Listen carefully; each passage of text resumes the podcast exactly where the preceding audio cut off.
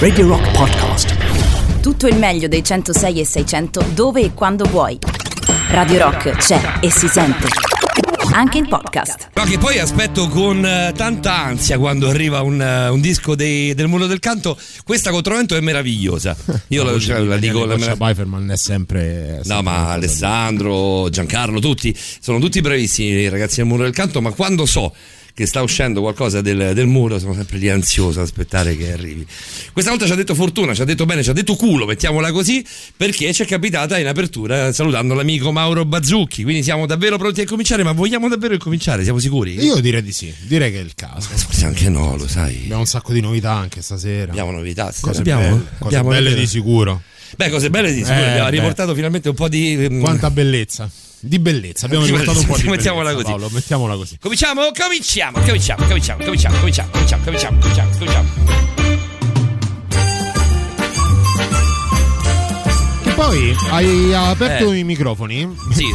Mentre stavo facendo lavoro di redazione, di redazione canticchiando Fiori Trasteverini. Io sì, spero beh, non si sia di... sentito nulla. È il lavoro di redazione che un po' più ci piace, eh? sì. Ci piace più degli altri.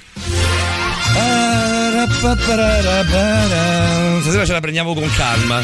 Ieri vi abbiamo detto una piccola bugia. Ieri sera una piccola bugia. Eh? Tu dici sì. bugia o bugia? Dici Lucia o Lucia? Dipende, dipende. In confidenza bugia. Confidenza bugia. Dietro un microfono bugia. Visto che siamo tra, visto che siamo tra amici, ma non troppo. Visto che ieri sera siamo insultati come i cani rabbiosi. Sì, dov'ero? No, qui, eri qui, eri qui. Io mi ricordavo eri che qui. Ci non siamo anche un po' toccati ieri non sera. Guarda, se ti toccavo te lo ricordavi. Allora non eri tu, mi dispiace. Eh, probabilmente non ero io, probabilmente non ero io.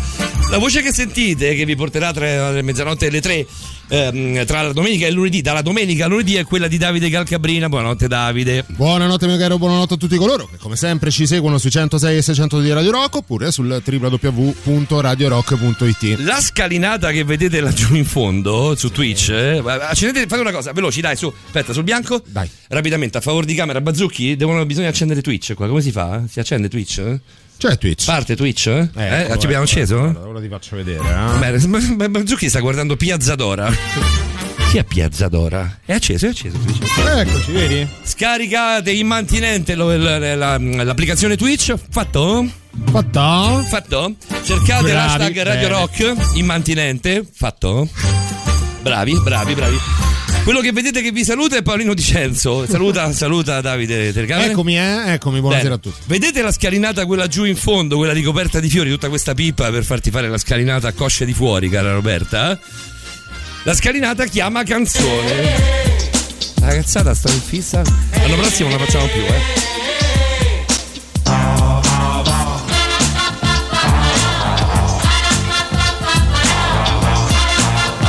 Ti vengo a prendere per mano.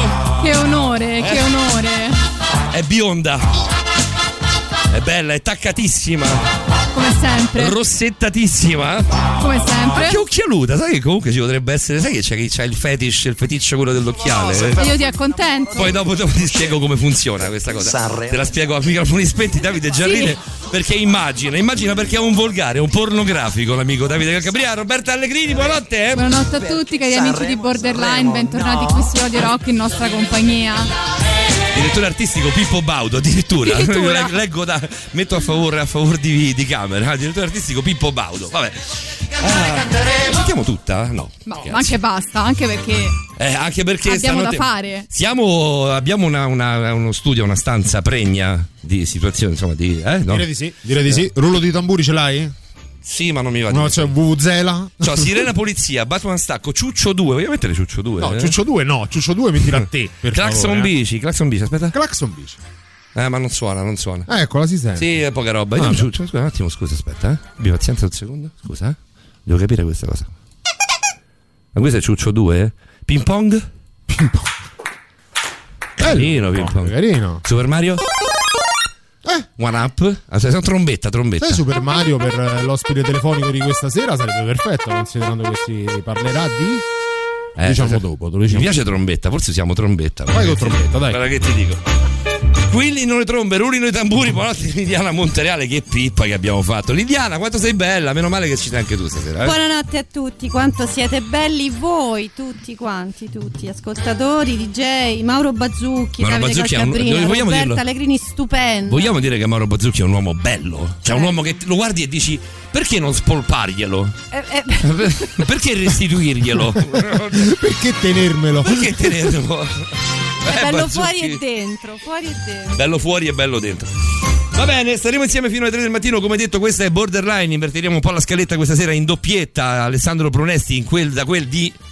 Eh no, credo sia ancora giù. Ancora giù, ancora giù perché ha avuto un inconveniente del tutto personale. Dovrebbe o, o sta tornando a Roma, è tornato a Roma per riandare su, eh, insomma, un po' di, un po' di problemini. Insomma, stiamo raccontando le vacanze un di Alessandro Pronesti in diretta. Che eh, ma non prende. Sono state così piacevoli e rilassate come no. avrebbe voluto. Ci sono stati un po' di. L'hanno di... picchiato alla fine. Sì, l'hanno picchiato. L'hanno picchiato, l'hanno picchiato male. male. Hanno detto stai per diventare papà di una bellissima ragazza, per cui devi cominciare a prendere botte. Vogliamo dirlo agli amici che hanno picchiato Alessandro Pronesti. Avete fatto bene. Avete fatto un gran bene. Avremmo dovuto farlo noi molto prima di voi. Sarà in doppietta con Liliana Monterale. Questa sera il crime e la comunicazione via web si incroceranno, incroceranno le loro strade per raccontarvi una nottata difficile che abbiamo, la nottata difficile che abbiamo davanti. Prima, argomenti tosti davvero. Prima ci sarà Patrick Von Broek. Eh, proprio per rimanere al frivolo, no? Eh, considerate che il frivolo. frivolo è Patrick, quindi. E poi ovviamente per tutta la fanbase che lo sta aspettando e bla bla bla ci sarà anche sì, ci sarà anche lui, quell'altro bello Francesco Di Fante. Claro che sì, claro che sì. In chiusura della nostra trasmissione, come sempre, a ritagliarsi lo spazio che lo unisce in qualche modo alla sua fanbase, fanbase di cui già abbiamo qui delle gentil donzelle in rappresentanza che ci mandano foto. Eh, restate lì, restate lì, arriverà anche il turno di Francesco Di Fante. Allora, adesso vi abbiamo dato un po' le istruzioni per ascoltarci. Adesso fate una cosa, fate come vi dico io, fate come vi dice Paolino che non, che non tradisce. Cosa questo? Alzate il volume di quelle cazzo di radioline, mettetelo proprio a palla, ci sono i vicini, sti cazzi, fate uguale. Fatevi denunziare perché arrivano i Nightwish. Sono due giorni che devo passare i Nightwish. Gli erano rimasti verso. qui. Gli erano rimasti proprio qui. Alzate il volume a cannone, lo voglio sentire da qui. Cioè voglio sentire le vostre radio da qui, senza il ritorno in studio. Facciamo il classico gioco, la foto del cruscotto con, dai, con l'R D S dai, Radio Rock. Foto del cruscotto, una foto del volume. Cioè, sì, sai il pomello sì, dell'app, scri- sai quando spomelli volume trentotto? trentotto novantanove centosei seicento la foto del volume delle vostre radio, please. Che pezzo, sono for myself. Tra poco arriva Patrick Von Broek, salutiamo l'amico Mauro Bazzucchi. Ciao Mauro. Ciao Mauretto. E buona nottata in compagnia di Borderline.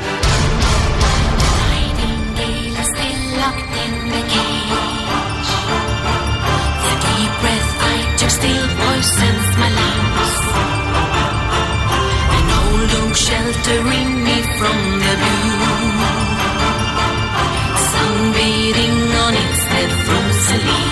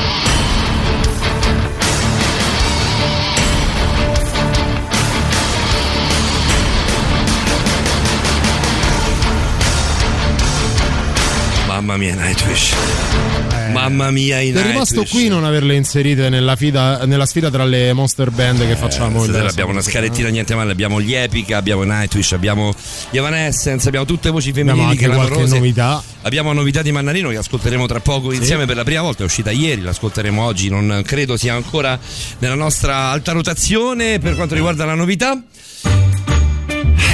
È arrivato il momento del frivolo? Del frivolo? È frivolone? È arrivato. È arrivata nostro... anche la, la foto di, di Valerio che ci manda, ci manda il cruscotto mentre ci sta ascoltando. Aspetta, fammi vedere a quanto sta Valerio. Vi abbiamo chiesto una cosa semplicissima, cioè il volume. A trentuno, ma credo che più di così non possa andare perché vedo che esatto, le rillette sono al massimo. Palla proprio, bravissimo Valerio. Vale. Fate tutti come Valerio, anche se lo fate a casa con le cuffiette, fateci vedere che il volume della vostra radio quando passiamo uh, questi pezzi è a cannone, a candela, come si dice. Buonanotte al nostro frivolo Patrick Von Broek, ben arrivato Mental Coach. Ciao Patrick. Ma buonanotte a voi, buonanotte a voi. Che pezza è Nightwish, eh, Von Broek? Che cosa, scusami? Dico, che pezza è Nightwish, che pezza di adrenalina. Oh, tanta, tanta, tanta roba, che poi a quest'ora eh, eh, noi dai. già siamo carichi la domenica sera, ma questa sera ancora di più. Sì, sì, stasera oh. ci dovevamo caricare, tu sei bene, tu sei bene perché ci do, in qualche modo dovevo esorcizzare, eh, dovevo esorcizzare tutto e prendere un po' di carica, la vado a cercare ovviamente nella musica, nelle parole, nella, nella, nella, nella, nell'energia dei Nightwish. Eh, con te Patrick, come, quando, come sempre, quando c'è doppio, doppio ospite eh, in studio e al telefono, cominciamo a parlare di questa sera. Parliamo di come la il Covid, ma non tanto la pandemia in sé quanto comunque gli effetti sociali, stanno incidendo sulle relazioni, quindi su famiglia, su eh, partner eh, e anche amicizie, e quello che possiamo fare per difenderci e per, diciamo, non rimanere soffocati. mm. Mm. Certo, eh, argomentino, eh? argomentino tutt'altro che frivolo, mi sembra di capire, eh, caro, caro Von Broek. Però proviamo, Ma, dai, vediamo. Guarda, allora, io la cosa che insomma si vede sui social, si legge, si legge sui giornali, mm. e attenzione, non è un fenomeno solo italiano, qui parliamo di un fenomeno mondiale, è una situazione che ci portiamo appresso da, eh, da febbraio duemilaventi più o meno, diciamo come data di, eh sì, eh, sì. di nascita, in particolare il ventisei febbraio. Eravamo a ridosso del Sanremo con la Bertè. Sì. Cioè, ci, eh. ci salvò Morgan quella settimana. Ci salvò Morgan, poi... è vero. Forse Bugo aveva capito tutto, eh, per vero, quello Bugo, che sparì. Bugo sparì esatto. male proprio. E, e poi diciamo è accaduto che cosa? Entrava a far parte della nostra quotidianità un virus eh, che in Italia chiamiamo Covid, nel resto del, in molti paesi del mondo eh, chiamato Corona, che ha completamente stravolto non solo le nostre quotidianità. Quindi inizialmente con il lockdown in uno o più paesi, altri paesi non l'hanno inizialmente adottato, hanno detto questa è solo una, una influenza, eh. penso agli Stati Uniti della eh. prima ora, al Brasile fondamentalmente sempre, la Svezia, ma comunque che cosa è, poi dopo ci sono stati lockdown inutili. Senza, criticare, senza era... criticare il governo svedese, ci ricordiamo di Bolsonaro e del simpatico Donald Trump, insomma non proprio due geni, ecco, della medicina moderna. Beh, anche, anche Boris Johnson. Bojo, certo. Johnson, sì. Beh, anche, anche il simpatico è... un ungherese, Orban. Sì, sì, beh, diciamo anche la Svezia comunque inizialmente eh, esatto. ha completamente bucato, cioè eh, sì, perché addirittura sì, sì. allora l'Olanda ha bucato. Sì, cioè, ma non, hanno bucato in tanti. Patrick, sai, bucato... leggevo che il primo paese al mondo a fare una sorta di lockdown è sta- no, è stato il Vietnam. Ah, il Vietnam. Beh, novembre Vietnam c'era nave, duemiladiciannove. Vi ricordate quella nave che era incastrata con i passeggeri? Fine novembre, inizio dicembre duemiladiciannove addirittura. Beh, l'Italia, l'Italia, il metodo Italia fu preso da esempio da tantissimi stati. Noi dobbiamo dirlo, insomma, il professor, sì, in Europa, il professor sì. Giuseppe Conte fu bravissimo. Questo non...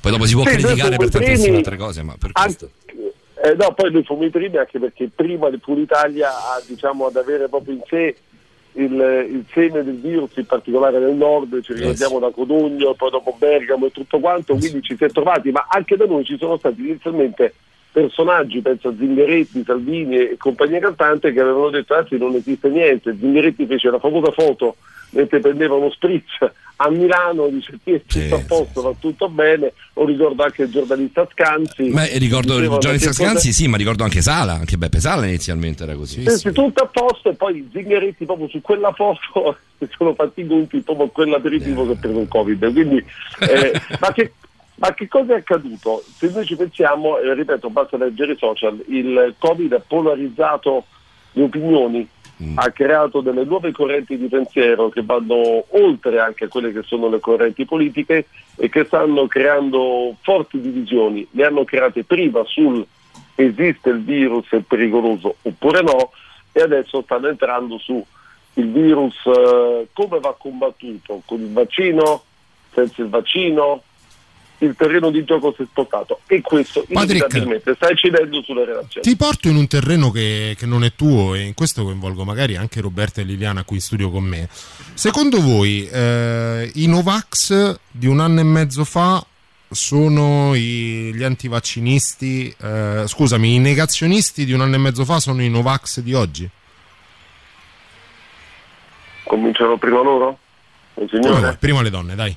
Eh, ci mancherebbe. Tanto ciao Lilli e ciao Roberta. Ciao Patrick, buonanotte. Buonanotte Patrick. Buonanotte, ciao. Beh, rispondiamo dopo, mandiamo un po' di musica, che dici? Direi di sì, direi di sì, che ci siamo. Con la... Ah, hai visto, sì. Abbiamo um, uh, un pezzo dal vivo degli Evanescence, io volevo mettere gli Epica, li metteremo dopo. Gli Epica, ragazzi, fanno paura, io non li ascoltavo da un po', ma li fa- fanno veramente paura. Andiamo sul, uh, sul classico, ma proprio classico classico. Tipo My Immortal? Beh, ma Immortal, visto che siamo, oh, no. siamo un po' sul carico, no. Però dal vivo Bring Me to Life, secondo me, eh, vabbè, siamo lì come sonorità comunque, eh. Vi stiamo chiedendo di alzare a palla le vostre radio, nonostante sia l'ora tarda, visto che sono ventotto minuti dopo la mezzanotte. E loro... vogliamo le prove perché non ci crediamo. Quindi foto della, della vostra autoradio, della vostra app a palla, dello, dello, dello stereo di casa anche, perché sì, no? Certo. Perché no? Lei è Emily. Senti che cannetta la signorina. La signorina è una bella bicchieretta canna. Però stasera se la gioca con un paio di vocine femminili di quelle niente male. Ascoltate, ascoltate, ascoltate il, il, il Bring Me to Life dal vivo. Non ce la posso fare stasera.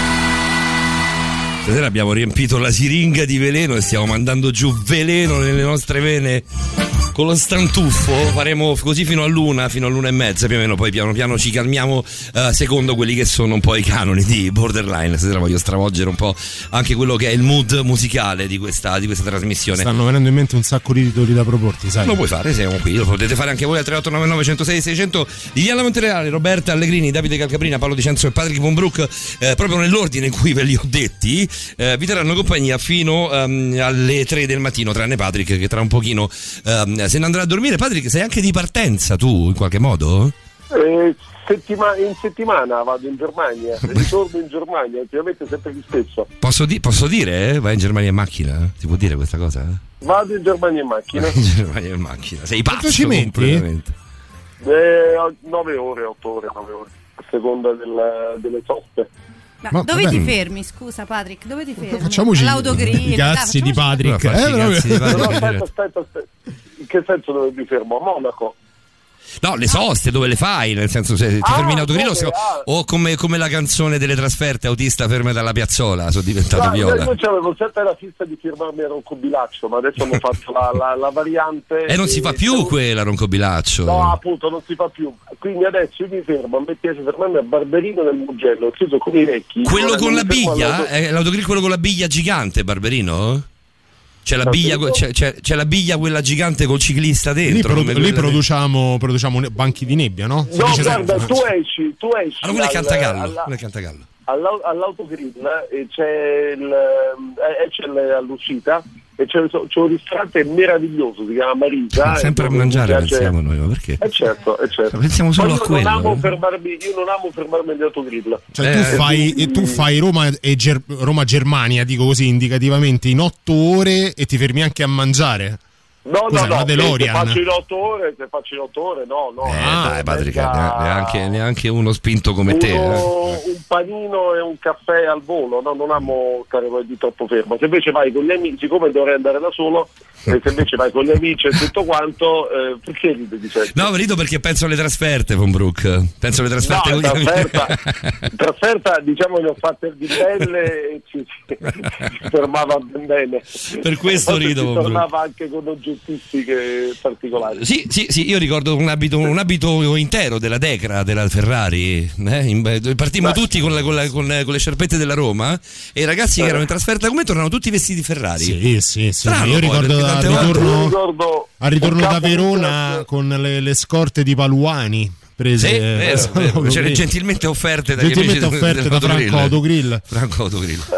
Eh, io ricordo un simpatico e compianto Capulto perché a un certo punto ritorno sul pullman con un prosciutto intero. Eh, se Vabbè. parliamo di compianti ca- capi ultras, io ricordo il buon Peppone che eh, corse, lui, dietro, eh. corse dietro a, ad un ragazzo che si portava via una dipendente dell'autogrill. No, quello me lo ricordo, lo c'ero anch'io. Cioè, siccome erano finiti, siccome erano finiti i prosciutti, siccome erano a finiti Bologna. a Bologna, esatto, Peppone esce, eravamo in circoletto, eh sì, eravamo in circoletto sì, sì. a chiacchierare. Incazzò Peppone vede da, vide da lontano questo ragazzo con la cassiera, con sulla la cassiera spalla. sulle spalle, sì, sì. Là c'ero anche e ovviamente col, col suo savoir-faire gli disse "Do cazzo". Perché va. avevano chiuso, io ricordo perché quel raga- detto, avevano chiuso tutte gi- le saracinesche, sì, sì, no, ed ragazzo, era rimasta solo lei. Il ragazzo si gira verso Peppone e gli dice testuali parole: "Pappò, se sono rubati tutto, qualcosa me devo pigliare pure". Qualcosa me devo pigliare pure. E c'era sta ragazza che batteva i piedi sulle Ti, ti, posso dire, ti posso dire anche il nome del tifoso. Patrick, fermo lì, c'è la novità. Music, music, music.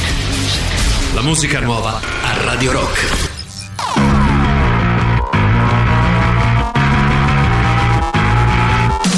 I go where monsters dwell, dancing like a mammoth through a personal hell. My flesh and bones feel oh so sticky after midnight in the city.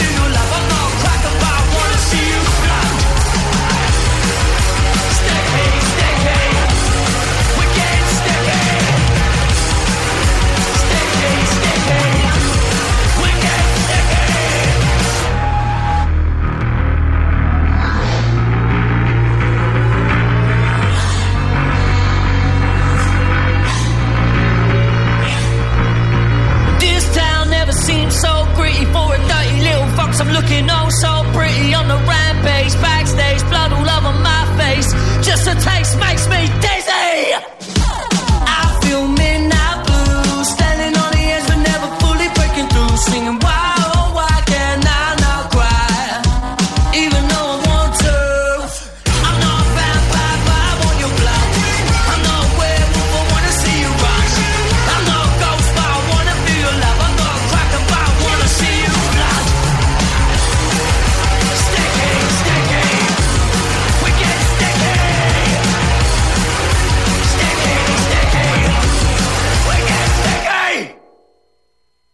E eh beh, finisce così, bella carica. Non stavamo guardando, io stavo leggendo di tantissimi messaggi che stanno arrivando a tre otto nove nove uno zero sei sei zero zero. Di questo vi ringraziamo con noi l'amico Patrick Von Broek, che deve rispondere, deve, anzi dobbiamo Patrick. Sì, dobbiamo, partivamo dobbiamo dalle Patrick, ragazze. Una, una risposta da parte delle ragazze. Eravamo partiti da Liliana, continuiamo con te Lili. Sì, tornando, la, la ripeto velocemente, tornando a quella che erano un po' le dinamiche di questo periodo di pandemia, la, la mia curiosità era se secondo voi gli, i, i negazionisti durante la pandemia sono quelli che... Gli attuali Novax. Esattamente, sono gli attuali Novax. Ma guarda, sai che mi piace sempre essere scientifica, quindi la situazione dei dati non la conosco bene, però credo che più o meno uh, siano le stesse persone, anche se questi che non si vogliono vaccinare e che sono contro il Green Pass in realtà non hanno tutti i torti, nel senso che se non è obbligatorio io posso avere un'obiezione di coscienza, eh, cioè la devo esercitare, no? Quindi se non è obbligatorio io non posso decidere di non farlo, no? Assolutamente, quindi, certo. Solo quello che non, hanno, quello che non hanno spiegato ai ragazzi che vanno a fare la manifestazione contro il Green Pass è che il Green Pass lo danno uguale se fai il tampone del negativo. Ma chi ce lo diceva l'altra sera che a Napoli lo stanno facendo? Salso, no, su, questo, su questo vabbè, purtroppo siamo italiani, eh, sì, andiamo, fecero, andiamo avanti. Fecero anche i risultati dei tamponi taroccati all'anno. L'italiano, l'italiano purtroppo è irresponsabile per natura, e andiamo, e andiamo avanti così. Robby? Beh, in Spagna, in Spagna adesso hanno fatto vedere che a Formentera, se non ricordo male, Eh, facevano dei tamponi che erano i più farlocchi di tutti i tempi, cioè ti facevano un tampone che non era un tampone e ti davano tutti negativi, cioè però non eri controllato fondamentalmente, quindi... Ma io ho un'amica, un'amica che sta a Minorca, Francesca, che saluto, Minorca è vuota, mi ha detto, mi ha mandato delle foto in cui Minorca è praticamente deserto. Bello. Non c'è nessuno, infatti è meraviglioso. Da andarci adesso. Da andarci adesso. Volete andare in un posto, andate a Minorca, non c'è nessuno. Lì partiamo. Almeno, Vai, almeno fino a ieri, fino a ieri non c'era nessuno. Dobbiamo la risposta a Davide anche da parte di Roberta. Ma eh, da quel che ho potuto leggere un po' in giro sui social, sui vari, su varie testate, penso sì, più o meno coincidano Novax e mm, gli scredenti del Covid, però non ho dati scientifici alla mano e sinceramente non credo ci sia neanche un metro scientifico per misurare ciò. Patrick, secondo te? Ma secondo me una cosa fondamentale riguarda chi è stato, oltre a convinzioni politiche, quindi lasciarsi trascinare da quella o quell'altra parte politica, eh, c'è anche il fatto di essere stato toccati o non toccati dal Covid. Eh. Mm. Eh, le persone che vedo che erano negazioniste lo sono tutt'oggi, e a proposito, apro e chiudo la parentesi, molti eh, diciamo che, che, che che svolgono professioni di aiuto e tutto quanto sono e negazionisti e, e anche diciamo contrari al vaccino, eh, ma diciamo fronte counselor, eh, coach, cioè ce ne stanno tanti, eh, molti sanitari dire. Anche eh, Patrick, eh, molti sanitari eh. saranno presto comunque allontanati dal loro, dal loro sì, ruolo, che molti sì. vengono anche licenziati per questo, eh, ragazzi, sì. sanitari, sanitari, punto, per me per i sanitari deve essere obbligatorio subito, ieri. Guarda, io dico, io dico una cosa, allora, eh, io dico il tema è comunque un tema delicato, molto sì, delicato. Certo. Il problema è che eh, uno, le informazioni eh, sono comunque di difficile accesso, per esempio non, non, cioè, informazioni proprio mediche specifiche, e in un momento in cui c'è chiaramente tanta paura, e sulla paura chiaramente si sono formati regimi e tante altre cose, è un tema molto molto delicato. Questo tema delicato, che poi era il senso del mio, del senso del mio intervento, è che eh, comunque questo sta incidendo sulla nostra vita quotidiana. Ci sono eh, rapporti e relazioni di amicizia che in questo momento si sono incrinate proprio a causa della diversità di valori che può portare alla tematica, per esempio vaccino sì, vaccino no, o, o Green Pass sì, Green Pass no. Perché? Perché andiamo su valori fondamentali. Quando vi dicevo che oggi siamo in uno scenario molto simile a quello che può essere stato per esempio la seconda guerra mondiale. Qui la differenza è che non stiamo combattendo contro un nemico che si vede, ma stiamo combattendo con un nemico invisibile che però condiziona inevitabilmente la vita di ognuno di noi, facendo uscire, su questo Liliana ha più titoli di parlare di me, eh, paure primordiali, angosce che vanno a entrare in maniera incredibile nella vita quotidiana.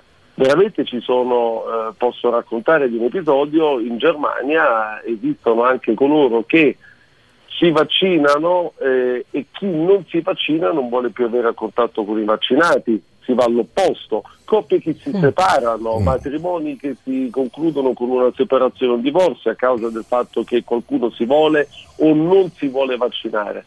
Quindi siamo su una, un tema che è molto importante e, attenzione, è un tema che secondo me può veramente eh, essere anche pericoloso dal punto di vista del futuro sociale. Io non sono eh, una persona che ama, diciamo, mettere paura, ma attenzione, perché la, la contrapposizione è molto molto forte e c'è l'idea, almeno in Italia parlo un po' di mh, anche comunque diciamo quantomeno in Europa mh, c'è una difficoltà nel trovare un terreno comune, ma qui è un terreno dove ci si sta più dividendo, le divisioni sono sempre pericolose. Tu che conosci la realtà tedesca molto bene, conosci altrettanto bene quella italiana. È peggio che in Italia. Mm, eh, infatti, infatti proprio lì volevo andare, Patrick. Facciamo una cosa, ne parliamo, parliamo un po' anche della Germania, parliamo un po' anche del, del mondo che non viviamo noi tutti i giorni, lo facciamo dopo, eh, un pezzo dal vivo. Ah, no, abbiamo, abbiamo un uh, superclassico prima. Eh sì, il punto quarantacinque della, della mezzanotte è il primo superclassico eh, di Borderline. Ti dice bene perché sono i Foo Fighters, caro Von Brook, quindi superclassico, oh, poi parliamo. Super classico.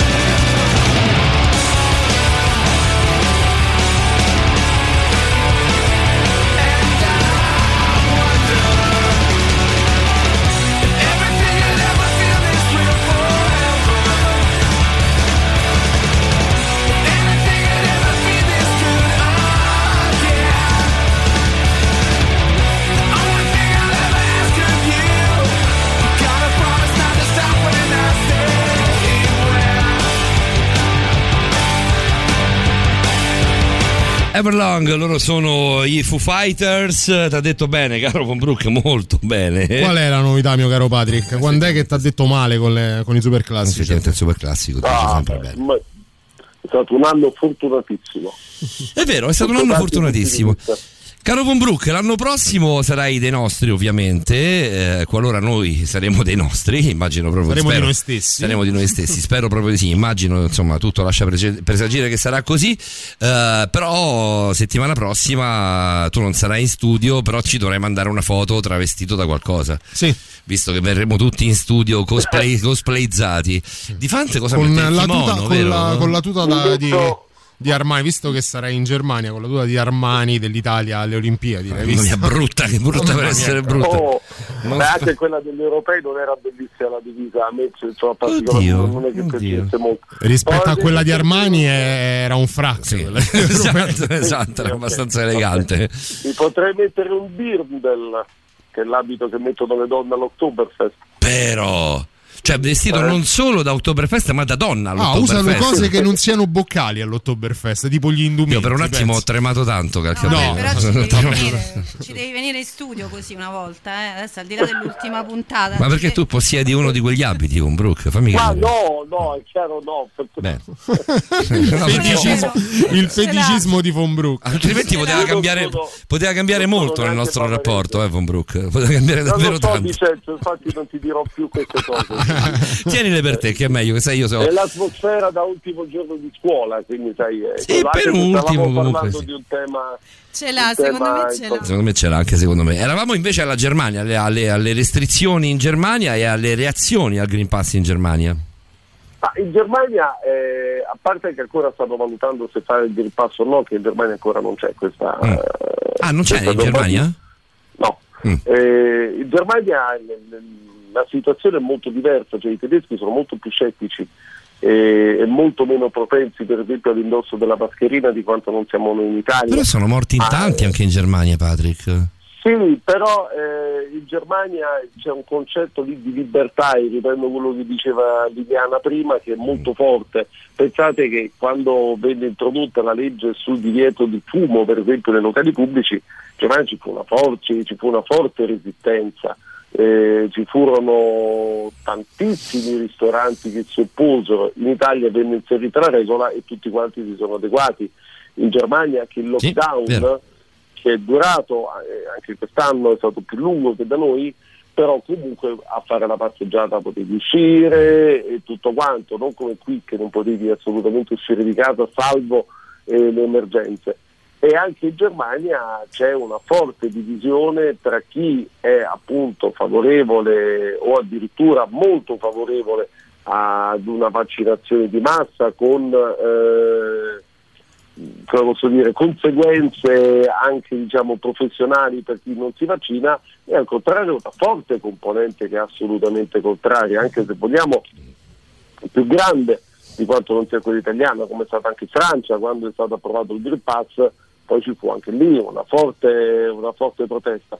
Questo proprio si riallaccia a quello che vi dicevo prima, è un tema molto molto forte, che anche nelle relazioni sta secondo me eh, un po' spingendo il tasto reset, perché veramente tante coppie si ritrovano su posizioni molto molto diverse, così come quando ci fu il lockdown si sono trovate a, rivivere, a vivere insieme coppie che non avevano nulla a che spartire, quindi sì, eh, sì, quindi adesso c'è la convivenza forzata che può essere anche deleteria dal punto di vista sessuale, e devi trovarti a comunicare con una persona che ti vedi forse solo la sera o nel weekend. Mm. Adesso invece c'è una cosa che è ancora più delicata, che è lo scontro tra valori, perché se all'interno di un rapporto c'è qualcuno che è assolutamente contrario al Green Pass o alla vaccinazione, qualcuno che al contrario è molto favorevole, questo è un terreno di scontro, perché non è sai, io voto P D e io voto cinque Stelle, dove magari le differenze possono anche essere eh, minori seppur molto forti all'inizio, ma lì è come dire sai, io sono eh, di sinistra, io sono fascista eh, eh, o... Sì. o altro, allora lì la differenza è sostanziale, io voglio figli, non li voglio, e questi sono, sono dei terreni di gioco minati, perché chiaramente va su ciò che è importante per ogni singola persona, e se sui valori fondamentali non si è d'accordo attenzione. Sì, sì, vogliamo... anche... sì, vai, vai Patrick, finisci pure che poi no, ti leggo un per... messaggio che è molto interessante. Per quello è importante capire, secondo me, come consiglio, perché da me succede che vengono le persone dicendo poi incattato nero con mia moglie perché non si vuole vaccinare, o con i genitori figli, anche lì è molto forte il, il contrasto. Io dico sempre, intanto rispettiamo eh, non solo l'opinione altrui, ma cerchiamo di capire che cosa c'è alle spalle dello, del, dell'opinione, del valore. Se una crisi di, di guida, se al contrario c'è semplicemente una paura che può essere ridotta anche dai media su come si informa, perché altrimenti se si crea uno scontro la soluzione è una sola e non ce ne sono altre. Al contrario, se riusciamo ad intercettare quelle che sono le cause eh, dell'opinione, si riesce a trovare un terreno di confronto rispettoso, secondo me si, eh, si possono ottenere dei risultati migliori. Padre, che abbiamo, abbiamo letto pochissimi messaggi, eh, c'è, quello, c'è quello, no, in realtà abbiamo letto quasi nulla, soltanto i saluti, c'è quello però di Gianluca che arriva eh, proprio puntuale. Facciamo una cosa, chiedo a Gianluca di aspettare la lettura del suo messaggio, così poi magari ne parliamo anche insieme, eh, e chiedo anche a te un attimo di pazienza. Ci ascoltiamo gli Epica dal vivo, eh, ascoltiamo Freedom che è bella potente. Ci state mandando i vostri eh, le, le foto dei, delle vostre autoradio, dei vostri, sì, sì, dei ci vostri sono, ci sono, continuate a farlo, adesso un po' vi leggiamo. Esatto, fatelo, fatelo, alzateli a palla durante, durante le canzoni. Lo so che è complicato, però stiamo chiedendo una cosa, una mission impossible stasera. C'è chi rischia di essere licenziato ma l'ha fatto. O Dai, linciato do, addirittura, io avevo letto linciato, pensa. Sì. Eh, ascoltate questo, senti che pezzettino sobrio con Brooke, senti, senti qua, eh.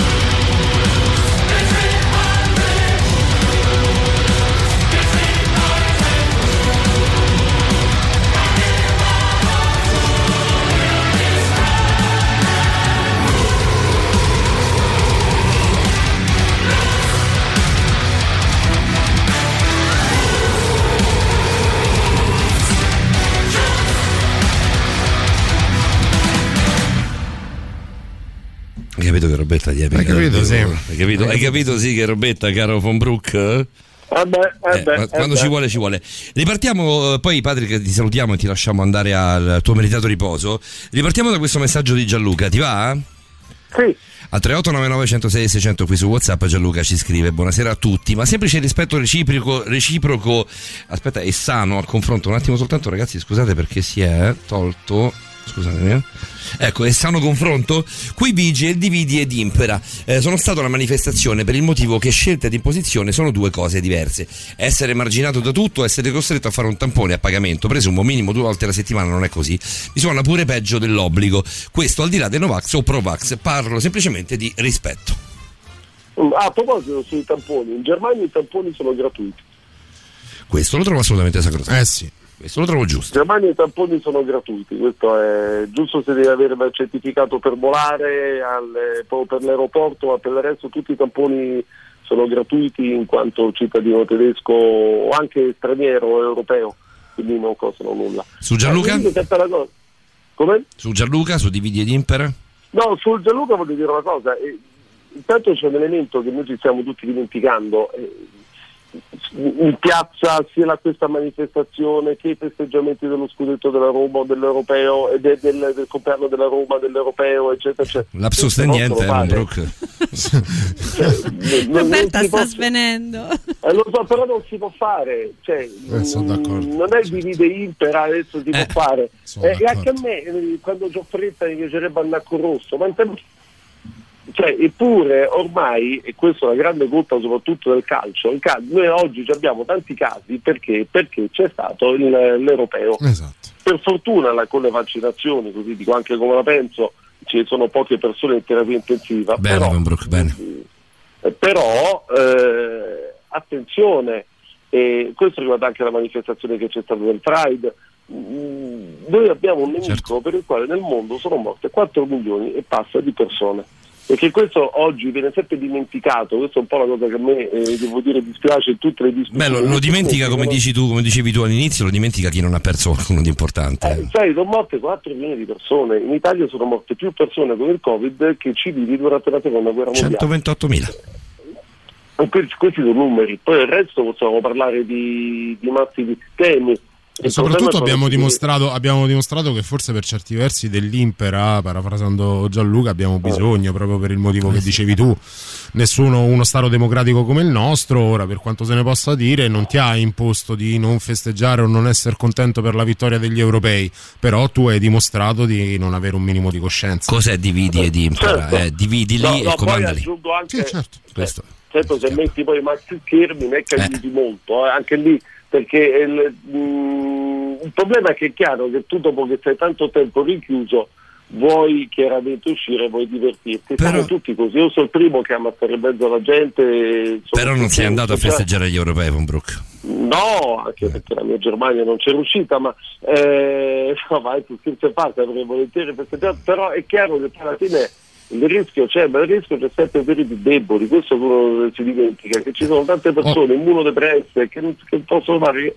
Aspettiamo ancora un pochino che la situazione si chiarisca, esatto, perché il vero punto del Covid è che nessuno, né il Novax né, né, né nessun altro, sa perfettamente quale sarà l'andazzo futuro, perché ogni volta che diciamo certo. i numeri si abbassano si pensa che okay, finiamo tutto liberi, ma poi purtroppo ancora si ricomincia. No. Quindi, eh, il discorso certo. degli, dei tanti immunodepressi, dei tanti che non si possono vaccinare e che sono comunque a rischio qualora fossero contagiati, eh, mi riporta un po' alle considerazioni che facevi prima a livello relazionale.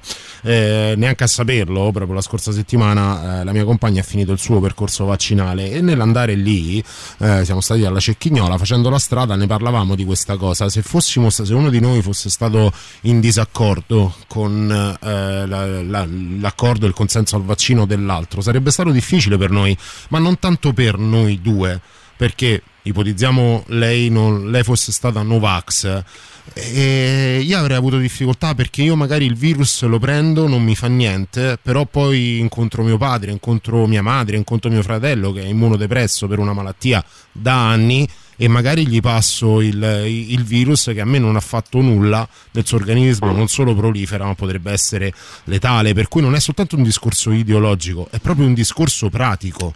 Infatti secondo me il discorso è proprio sulla libertà, cioè dove finisce la mia libertà, quella, quindi quella della scelta, certo, no? E poi dove inizia quella della, della società, della collettività. Scusate, ma qualcuno, qualcuno pensa che qualcuno di noi non volesse farci inoculare, che bello, una cosa nuova, altro, cioè che figo, c'è un vaccino nuovo, sparatemelo in vena, cioè nessuno che è così idiota. No, molti pensano magari noi ci adattiamo al sistema, ci pieghiamo, no? Ma sai quanti revisionisti ho sentito che poi...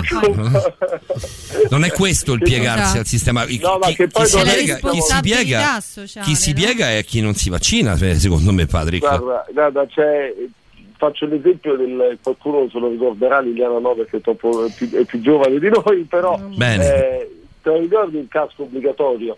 Quando vede inserito il casco obbligatorio, fondamentalmente bene, se sì. io non mi metto il casco, se io Patrick non mi metto il casco, io non faccio danno a nessuno, no? Mm. Perché se il casco mi faccio male io, molto male.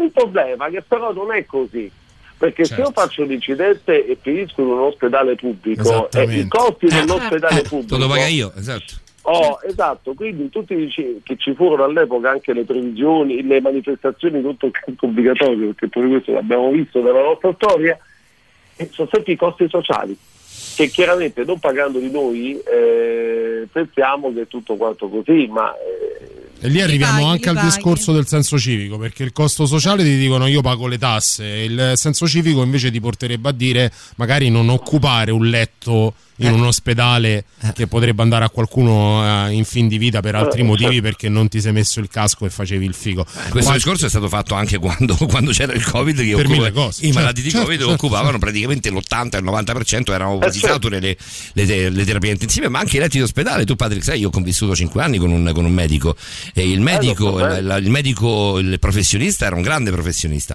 e, e, e lei tornava a casa con gli occhi di fuori, ma con gli occhi di fuori. Certo, ma eh, ripeto, il discorso del Covid, come la morte, la morte è un tema molto affascinante e ne parliamo anche spesso nella nostra trasmissione, sì. come, come tutto il mondo dell'occulto, ma la morte noi tendiamo sempre ad allontanarla perché ragioniamo come se fossimo immortali, quindi il problema dei posti letto o di queste cose ai noi eh, non ci riguarda, o quantomeno non vogliamo che ci riguardi, vogliamo che sia il più lontano possibile, ma la tematica sta proprio lì.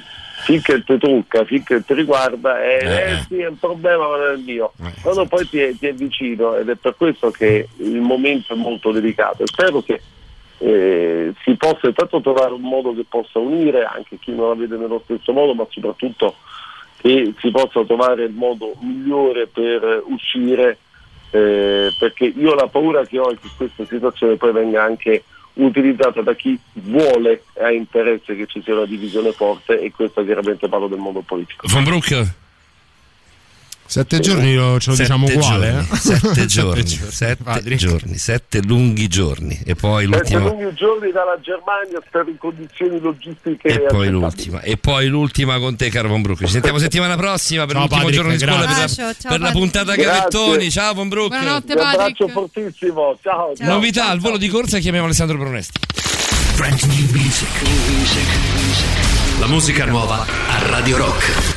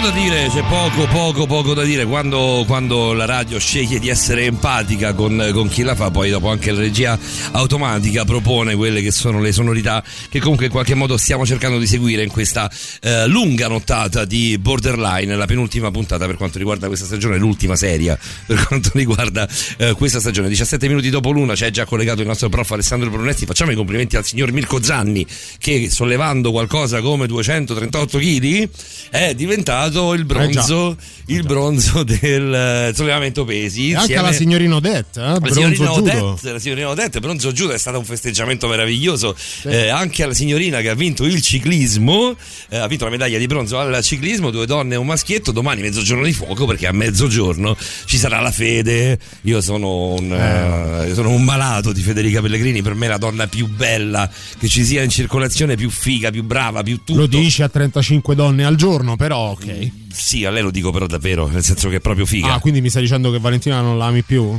Perché c'è, ma Valentina è la tua compagna, che significa? No, ma che è la mia compagna? Ah, tua moglie. Valentina Nappi, eh. Valentina Nappi è un altro discorso. Alla tua compagna lo dico sempre che l'amo, però no, è, un amore, è un amore diverso. Lo dici anche a me, per cui è una cosa a tre. A te non l'ho mai detta questa cosa. Ah, a te ho detto ah, che vero, tra, noi, tra noi è solo sesso.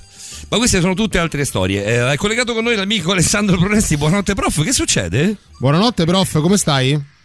Ciao, ciao ragazzi. Bene, bene. Sono tornato a Roma. Ah, allora perché, no, perché non sei qui, prof? Sì, sì, sì, un po' come Patrick, giro in lungo e largo tutta quanta l'Italia. Partito mm. da stamattina, partito da Milano, ci ho messo cinque ore ad arrivare, c'era beh, poco beh, traffico. Dai, anch'io dai. mi sono fermato lì, Barberino, tutte, ormai li, li conosco tutti gli autogrill. Lo sai che anch'io quando venivo da Imperia li conoscevo tutti e tendevo a fermarmi sempre degli stessi. Sì, tra l'altro poi vicino Fabbro, giusto per ricollegarmi alla, al discorso che faceva Patrick, eh, accanto all'uscita di Fabbro. Eh certo, c'è il buttero, eh, c'è il buttero. Esatto, eh, gran ristorante, insomma, non per far pubblicità, però si mangia veramente bene. Si mangia da Dio, poi è uno di quelli proprio da camionisti, nel senso è bello perché è grande, tutto quello che vuoi, però al posto da camionisti si mangia ignorante ma benissimo. Eh beh, sono i posti migliori per mangiare quelli. Carrellata di messaggi, va, così li chiudiamo con Alessandro e cominciamo chiedendovi anche una, una domanda, facendo una domanda a proposito però dell'amico Francesco Di Fant. Sì, perché Francesco Di Fant questa sera farà un approfondimento sul mondo delle bugie. Stasera è figo Di Fant, eh? Stasera spara le cartucce, le ultime cartucce. L'aspetto non verbale della menzogna, quindi qualsiasi domanda, qualsiasi curiosità potete mangiarle, mandarle già da ora al tre otto nove nove, centosei e seicento. Noi ovviamente le utilizzeremo per girarle a Francesco Di Fant nel suo spazio subito dopo il professor Alessandro Pronesti. Posso in qualche modo semplificarla, nel senso facendo un esempio. Io sono Vai, un, sì. un malato di bugie, nel senso che detesto scusatemi, stasera sono completamente afono, eh, detesto le bugie, cioè è una cosa che proprio non sopporto, perché per tanti anni sono stato preso per il culo a suon di bugie, eh, e quindi ho imparato a riconoscere un po' le bugie anche grazie ai consigli di Francesco Di Fant, che è uno studioso della menzogna. Eh, la parola menzogna poi è molto forte, perché bugia sì, ma la parola menzogna è proprio bastarda. Sì, sì, è anche il sostantivo è una... menzognero è menzognero, assolutamente. È parecchio, è parecchio, è parecchio duro, sì. Quindi potresti, potrebbe essere una cosa tipo: il mio compagno, la mia compagna, il mio amico, la mia amica, il mio conoscente, la mia conoscente mi ha fatto, mi ha detto questa cosa e mi ha lasciato un po' dubbiosa mm. o dubbioso, perché magari poi ha gesticolato in quel modo lì. Esatto. Oppure perché ha ruotato gli occhi in un certo modo. A me è successo due giorni fa, non più tardi.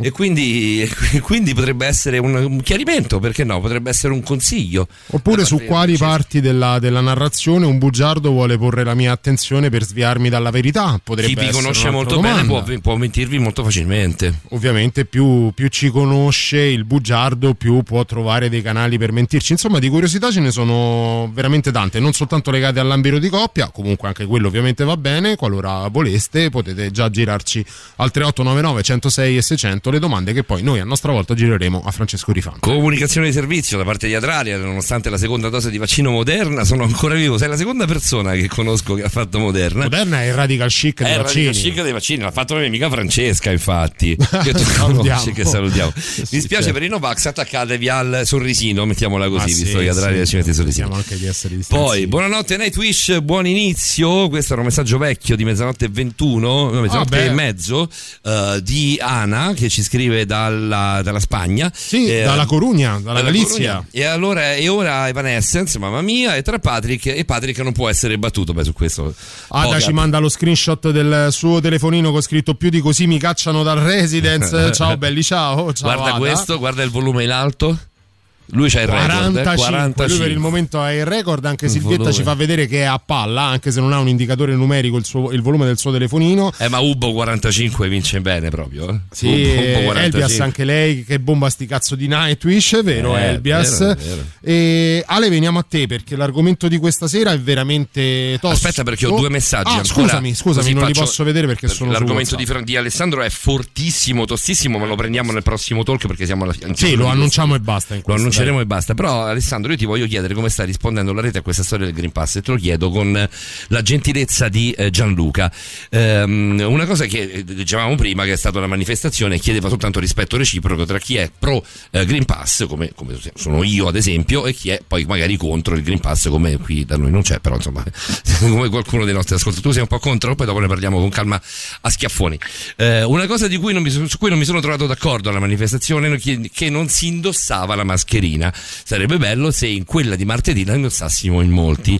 Eh, è stato sciocco e dava un brutto messaggio, dice molto, molto onestamente anche chi è stato poi alla manifestazione eh, in Piazza del Popolo, immagino, eh, Gianluca. Ragazzi, non voglio fare polemiche, non si conoscono con certezza gli effetti postumi di questi vaccini che potrebbero posare, pesare sulle future casse dello Stato. Bisognerebbe fare più informazione sincera e discutere appianando le divergenze. Guarda, infor- informazione più sincera di qua io, io credo che è difficile, non lo dico perché siamo bravi o cosa, lo dico perché siamo sinceri. Poi anche siamo in questo bravi caso delle si, pippe. Si parla di opinioni, eh, figurati, eh, non, non, non tanto non... di informazione. Però se vogliamo rimanere in informazione, come dici giustamente tu, non si sanno gli effetti tra dieci anni, però si sanno gli effetti adesso. Gli effetti si adesso sa che adesso siamo passati da seicento morti al giorno a una ventina, una decina, e, sì. eh, per cui quelli di ora si sanno gli effetti. Purtroppo ancora, vediamo chi c'è qui, aspetta che vediamo, Dawami, Dawami. Eh, purtroppo ci sono ancora persone che rispondono al richiamo sulle mascherine in pronto soccorso da parte del personale sanitario. Sì, ma almeno a voi vi pagano. Ecco, questa è una cosa che io, se fossi un operatore sanitario, diventerei una bestia. Eh, la strada è lunga, ragazzi, tema delicatissimo, firmato Norsi in ferie, quindi l'infermiera. Ieri commentavamo il disegno di Milo Manara che ha come avatar uh, Dawami, eh, e pensavamo, infatti con Davide abbiamo detto, sarà probabilmente una, sì, un'infermiera. Sì, sì, sì, sì. Eh, parlo dei media ufficiali idioti, cioè una, immagino che sia un, un idioti così bon, bon, bonario, anche se poi se ci dai degli idioti, certo, non c'è problema, puoi farlo tranquillamente. Se diciamo di peggio anche tra di noi, figurati. Ad Alessandro volevo chiedere come, come andava la guerra sul web, ma lo facciamo tra un istante perché dobbiamo metterti, dobbiamo metterti un attimo in pausa, caro Sandro, eh? Va bene? Va bene? Aspetta. A tra poco, sì, a tra sì. poco.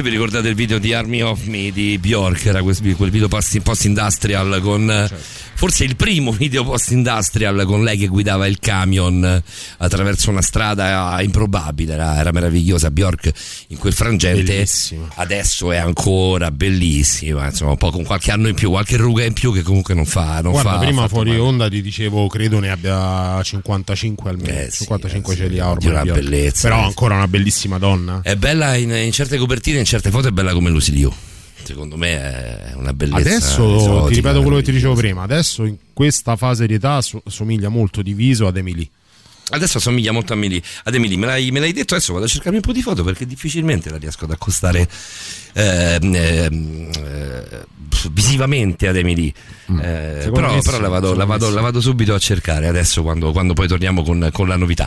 eh, Alessandro, eh, ti chiedevo come andava la guerra del web, tu che monitori un po' tutto essendo esperto del web, però c'è Davide prima, cosa c'è? Una risposta a Silvia perché ci scriveva proprio su, Amy, su um, Bjork, quindi li andiamo eh, subito sì, al volo. C'entra qualcosa con Sucker Punch? Assolutamente sì, anche se in Sucker Punch c'era una, una cover, in realtà non era la versione originale, però ovviamente era un tributo ad Emily. Sucker Punch è un tributo alla figa in generale, sì, Sucker Punch è un film onirico che se non avesse avuto un cast di gnagne stratosferiche probabilmente non avrebbe ricevuto i consensi che ha avuto. No vabbè, a me non, a me non è dispiaciuto, però ah, vabbè. Sandro. Sì, ci sono. Ar- argomento to- tosto, tosto, tosto da morire, il crimine in rete con te, e parliamo da una parola che per chi fa questo lavoro è veramente difficile da pronunciare, credimi, parliamo di pedofilia.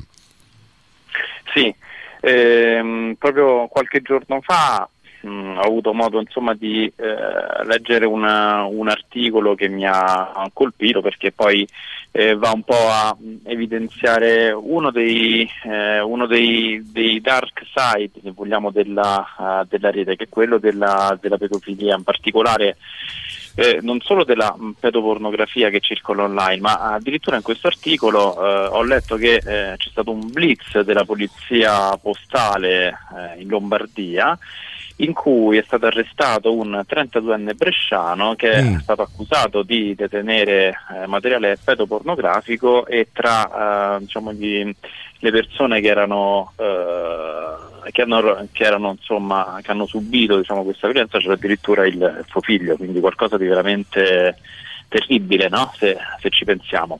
Leggiamo da Milano Today il pedofilo che abusava della figlia di un anno e condivideva i video online. Milizia e la polizia postale in Lombardia in un'inchiesta coordinata dalle procure di Milano e Brescia sul contrasto alla pedopornografia, che è una di quelle parole veramente orrende, eh, che ha portato un arresto e a diciassette perquisizioni. L'arrestato è un trentaduenne, un pischello bresciano, accusato di detenzione di ingenti quantitativi di materiale pedopornografico. Tra le vittime, ragazzi, ci sarebbe anche sua figlia, tanto che ora la madre della piccola la sarebbe sconvolta, ovviamente con i filmati autoprodotti. La cosa più incredibile è, è il modo in cui eh, poi sono stati sgamati, no, gli, gli altri pedofili che erano sparsi in tutta quanta Europa, in tutto quanto il mondo, quindi il modo in cui è possibile andare a filtrare il proprio indirizzo I P, eh, utilizzare delle eh, connessioni bypassate per eh, connettersi nella visione di questi, di questi filmati o anche nel, nel caricamento online, è qualcosa che, eh, che ci lascia sempre sgomenti, eh. Anche gli addetti, eh, gli addetti ai lavori, insomma, che si occupano di, eh, di internet, di, di web come me, ehm, faticano ancora a, a, a capacitarsi del fatto che eh, ancora oggi, nonostante mh, tutti i controlli che ci sono, eh, c'è questo fenomeno che continua a prosperare. Beh, però Ale, è possibile che, beh, leggevo dalle indagini che seimilaquattrocento connessioni sono state filtrate, anche i sequestri sono ingenti, in realtà, in realtà hanno, hanno individuato soltanto diciassette soggetti. Possibile che la rete eh, riesca comunque a fornire una sorta di anonimato e quindi di garanzia ai pedofili ancora? Sì, eh, continua a farlo perché eh, queste persone eh, in molti casi, proprio per riuscire a perpetrare questi loro crimini, sono anche un po' degli, degli esperti di, eh, di web, quindi si dotano di tutta una, una serie di strumenti eh, che consentono loro di andare a eh, diciamo, nascondere il proprio, l'indirizzo del proprio computer, utilizzano V P N, utilizzano tutta una serie di strumenti che fanno rimbalzare ehm, diciamo il, loro, eh, il loro segnale sulla rete, eh, rendendo più difficile poi la loro identificazione. E poi un tema che abbiamo affrontato anche in altre, eh, in altre puntate, quindi anche per eh, la polizia postale da questo punto di vista diventa tecnicamente no, più, più difficoltoso riuscire a Eh, a individuarli. È chiaro che nel momento in cui se ne individua uno, eh, questa persona comunque costituisce dal punto di vista tecnico un nodo eh, che è connesso ad altre persone, quindi se si riesce ad individuarne uno diventa poi anche più, non dico più facile, però diciamo tecnicamente è meno difficile andare poi a, a rintracciare pian piano gli altri. Una sorta, una sorta di tracciabilità.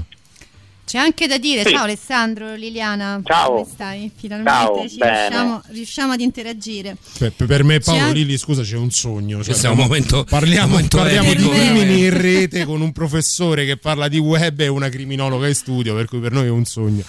Per me è un sogno. E quindi dicevo, c'è anche da dire che il numero oscuro, no? Quindi, perché eh, Davide diceva come mai ne hanno presi così pochi sostanzialmente, no? Sì. Il numero oscuro, cioè quel numero di persone che noi non vediamo, e anche perché mh, se le vittime denunciano perché poi stanno male, perché poi ricorrono a tutta una serie di interventi dalla polizia, dai sanitari, eccetera, eccetera, servizi sociali, eccetera, eccetera, il pedofilo vero ovviamente non, um, non si autodenuncia, non va né alla polizia, non va, soprattutto non chiede aiuto perché... E si dice in um, termine tecnico, si dice ego sintonico, no? Cioè lui sta bene perché per lui è una cosa normale, lui fa del bene ai bambini, lui ama i bambini, per lui è una pulsione sessuale normale. Sempre così? E quindi non vede eh, no, non è sempre così. Diciamo ci sono due tipi fondamentali di pedofilo, che c'è il pedofilo sadico, che è quello che fa loro del male, quello che li purtroppo li violenta. Lo so che è un argomento un po'... Abbiamo scelto questo, l'abbiamo eh, fatto alle due del mattino, insomma. È borderline, borderline. Per cui esatto, quindi è colui che li violenta, alle volte li uccide anche, no? E invece poi c'è il pedofilo ludico, che poi la maggior parte di loro, che un po' viene un po' poi dalla, dalla mentalità quella greca, no? Quella per cui eh, la pedofilia è proprio l'amore per i bambini, quindi io sto facendo loro del bene perché poi perché? Perché poi alla vittima piace, per loro non è una vittima, per loro è un essere consenziente che io sto educando alla sessualità. Quindi è, è impossibile che loro poi arrivino, che emergano poi dal, non solo dal dark web, ma poi anche dalla, dalla società. Quindi è una cosa assolutamente complessa, perché loro stanno bene, per loro va bene così, è giusto così. Con questa analisi di Liliana, che è fortissima, eh, Alessandro, ti fermiamo perché ti facciamo ascoltare la novità dell'una e trenta con qualche, qualche minuto di ritardo, e chiediamo anche scusa a chi poi eh, si occupa della nostra produzione. Eh, ti facciamo ascoltare un pezzo fighissimo di questi ragazzi che abbiamo scoperto ieri. Sì, italiani e romani. Italiani e romani, il pezzo si chiama What, loro sono i Big Mountain County. Ale, rimani ah, là perché no, no. veramente ti conosci, sono bravi? Bravissimi. Il pezzo, anche dal vivo, il pezzo è fighissimo. Fa, fighissimo. A dieci anni fa l'hai visti al vivo? Eh, Pensa sì. quanto Beh, siamo loro, loro pippe noi. Ah. Eh, il Cube addirittura forse? Eh, probabilmente sì, eh, sicuramente sì, sì. Eh, va bene, sì, grande musica Alessandro stasera, sì, stiamo andando, stiamo, abbiamo fatto una buona, una buona scaletta stasera perché avevamo bisogno di essere carichi, e empaticamente anche con la nostra regia riusciamo ad andare di pari passo. Eh, novità e poi torniamo, rimani lì. Trent New Music. New Music. La musica nuova a Radio Rock.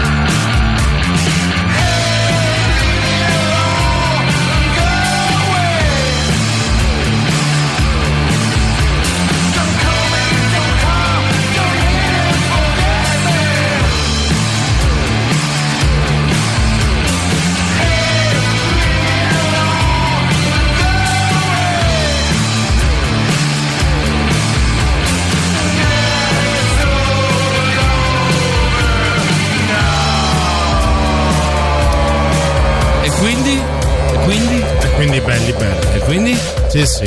What? Che belli, ragazzi, che belli. Alessandro cosa? Brunesti. Co- cosa, cosa, cosa, cosa.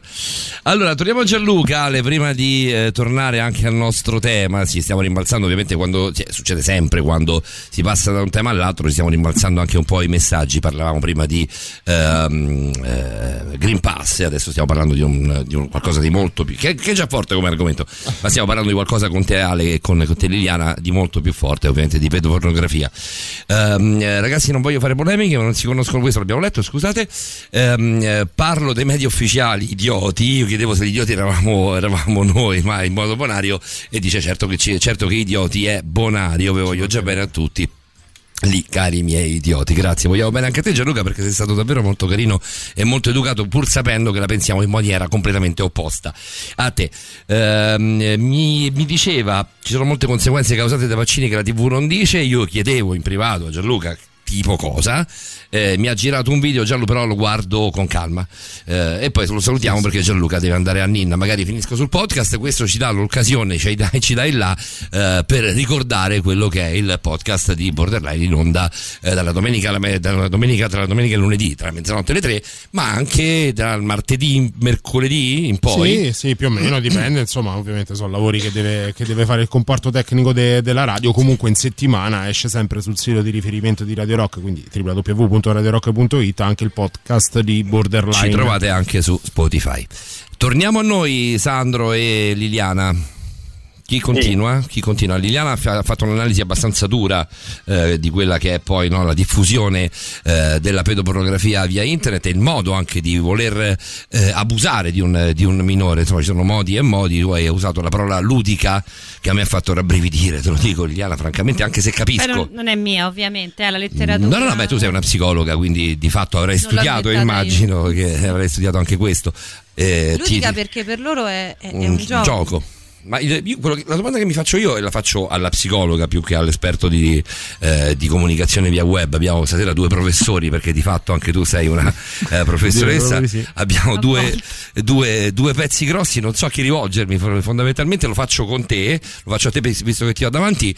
Um, il, il, il, il, il pedofilo ludico è mediamente, cioè, quanto è intelligente, nel senso quanto è un bambino in tutto, se per lui è giocare con un, con un bambino anche a livello sessuale, per lui è un gioco tra bambini o tra adulto e bambini, lo sanno? Diciamo che hai toccato un argomento abbastanza centrale, nel senso che perché si è pedofili, questo è il punto. Eh. Quindi mh, molte teorie sec- sicuramente molto valide, soprattutto di stampo psicanalitico, individuano il pedofilo come colui che è rimasto, diciamo così, bloccato per traumi piuttosto che per altri eventi molto emotivamente impattanti, è rimasto bloccato a una sessualità infantile e quindi non riesce ad avere a, rapporti sessuali con, con gli adulti, con le persone adulte, uomini o donne che siano. E cioè, quindi, diciamo così, fra virgolette, ripiega sui bambini. C'è cioè una sorta di ritiro pulsionale. Chi fa questo ha un ritiro, non scopa, fondamentalmente, non riesce a fare una scopata fatta bene con. Eh, no, ma non è che non ci riesce, perché non, non si eccita proprio, cioè il suo oggetto ah, sessuale okay. è un altro.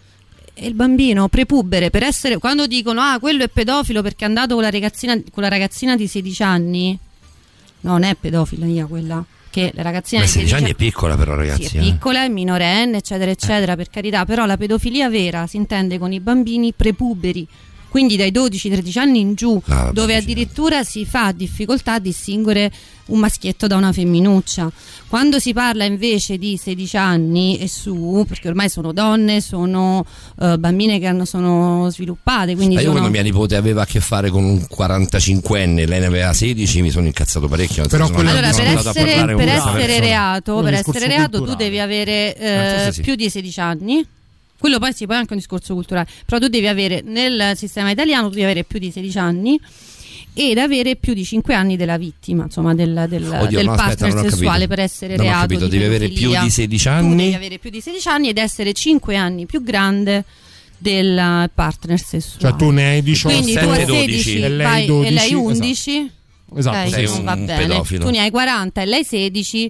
In termini giuridici sì, ma in termini clinici non sei pedofilo, perché quella è una, don- una ragazzina che ha però tutti quanti le espressioni genitali sessuali di una donna. Cioè, se io che ho quarantaquattro anni vado a letto, rabbrividisco a pensarci, volessi andare a letto con una di sedici anni, non sarebbe un reato, mi stai dicendo? Cioè il papà no, non potrebbe sì, venire a gonfiarmi no, sì, in botte. No, sì, è reato, no, io ti dico dal punto di vista clinico. Perché è minorenne, ma clinicamente non clinicamente sei un pedofilo. Ah, ok, ok, ho capito. Perché, perché sei attratto, non è la Rai, per perché sì, sei certo. attratto da una donna. Cioè, di fronte a te hai di fronte a una donna. Ah, e questo è l'olitismo. Sì, esatto, quindi non è, non è reato, cioè è reato sì, però clinicamente tu sei attratto comunque da un oggetto, da un oggetto sessuale, sembra una cosa, però si dice così, che è però ha tutti gli, i connotati sessuali di una donna. Vi rimbalzate un po' i talk tra te, tra te Alessandro e te Liliana. Una domanda una rapida domanda subito per, per, Alessandro. per Alessandro io ce l'ho. Ale, tu dal, nel mondo del web, che tu sappia, le autorità come si muovono per adescare a loro volta i pedofili? Si muovono utilizzando i loro stessi strumenti, quindi eh, chat, eh, applicazioni di, di messaggistica dove si fingono uh, diciamo persone interessate a eh, diciamo scambiare contenuto eh, con uh, uh, con uh, persone adulte, insomma. Quindi eh, fondamentalmente diciamo la soprattutto la polizia postale veste in incognito i panni del, del pedofilo per poterne attirare altri e riuscire così a, a effettuare un'identificazione. Quindi è un lavoro certosino, un lavoro certosino folle. Eh, è tosto più che folle, perché ti devi mettere lì veramente a... Ne, de- sullo, sullo ne devi vedere, eh? ne devi vedere, devi essere pronto a vederne e devi essere pronto a sentirne, sia nell'interpretare, diciamo così, certo. da parte del pedofilo che nell'interpretare quello della, della vittima, del bambino. È un bambino, infiltrato, no? Un infiltrato a tutti gli eh, effetti, solo che gli effetti, esatto. un, inf- un infiltrato a, a livello mediatico, mettiamolo così, nel web. Sì. Un Donny Brasco del, del web. Nel prossimo blocco invece arriviamo anche ad una parte etica, perché perché ci sono delle leggi che stanno suscitando non poche polemiche nell'Unione Europea, però ne parliamo con te subito dopo il Superclassico. C'è un pezzo strepitoso, Pezzone, Ale, sono, Ale. sono i Muse di Matthew Bellamy all'inizio quasi, Supermassive Black Hole. Radio Rock Superclassico.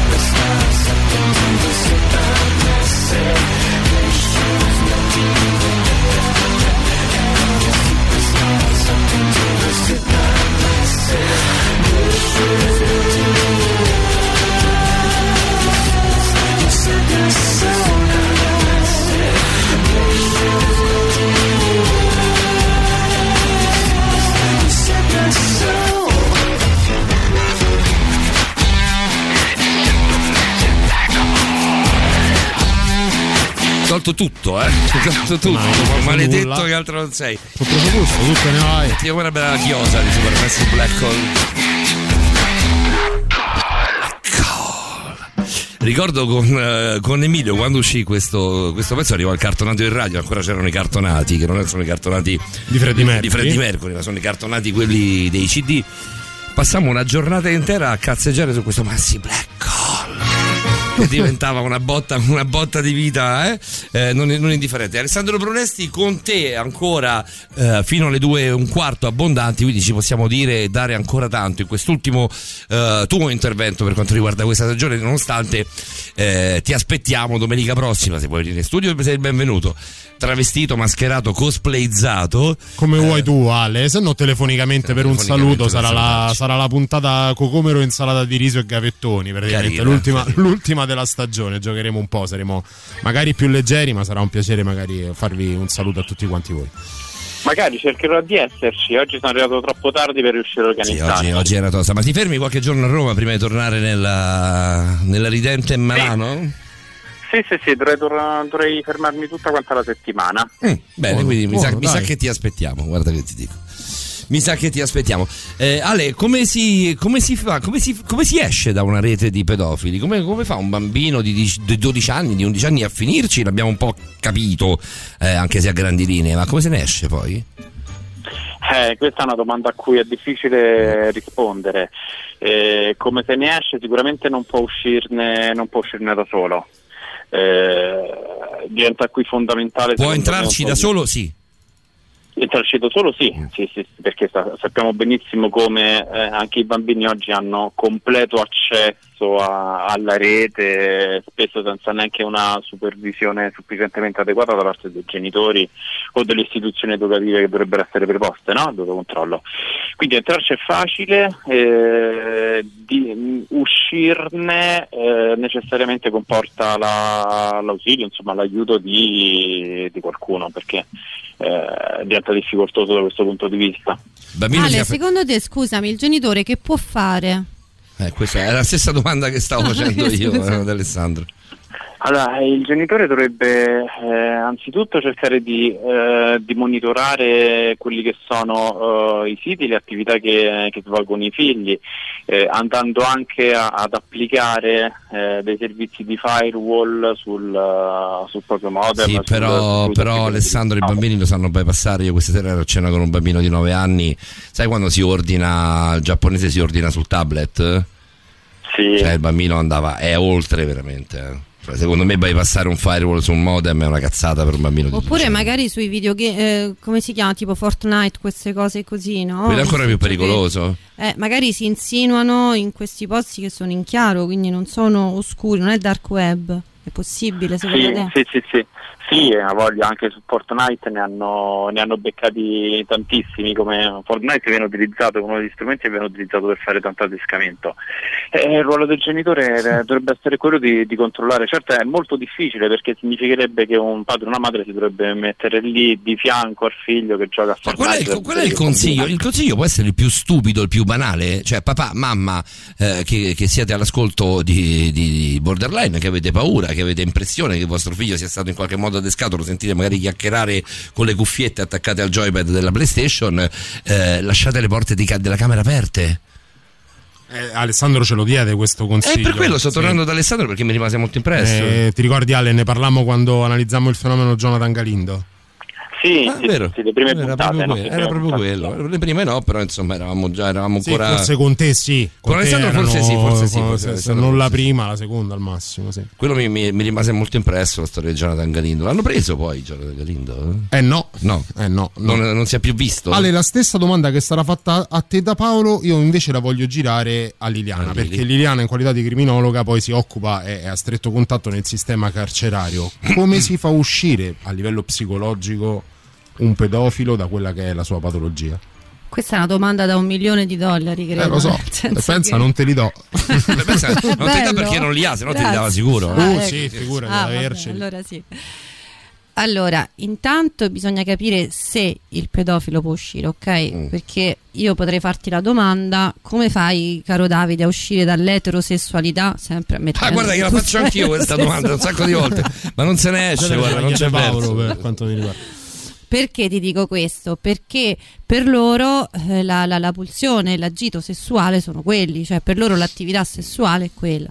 Quindi ci sono diverse teorie che sono quelle eh, cognitivo-comportamentali che cercano di eh, diverse tecniche, scusatemi, che sono quelle cognitivo-comportamentali che cercano di eh, diciamo così ehm, andare a lavorare sul controllo degli impulsi e quindi cercare di evitare che tu agisca la tua pulsione, no? Quindi io ho il desiderio ma me lo tengo per me, ma infatti la pedopornografia in sé, finché si limita a guardare, scambiare materiale, non significa necessariamente ehm, passare all'atto, quindi ad adescare il bambino, fermarlo nel parco, eccetera eccetera, non significa assolutamente questo. Ma quelle, molti pedopornografi non ci sono, non ci rimangono così, più quelle di, di adescare un bambino nel parco, ci sono ancora no, anche quelle ci sono, sono ancora anche quelle? Più sul web chiaramente, perché ormai si è spostato tutto lì, eh, no? Perché se io ti vedo con mio figlio a parlare con mio figlio, magari prenderlo per mano, mettergli le mani addosso, cioè ti eh, sì, sì, ma il problema è che non li vedi, questo è il problema, perché loro studiano la vittima, cioè non vanno da te che sai mano nella mano e vai al centro commerciale con tuo figlio a comprare la cosa,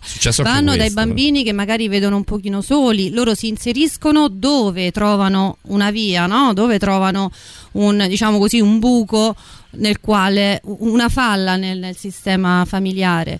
E quindi, e vabbè, poi continuiamo dopo. Dai, poi continuiamo. Vi presento gli Amaranto, un gruppone. Lo so che tu volevi mettere Skin, metteremo anche Skin, però continuiamo su ah, quella no, che è la linea musicale, no, un po' del, dell'epic rock, dell'epic metal. Eh, loro sono svedesi e sono fighissimi.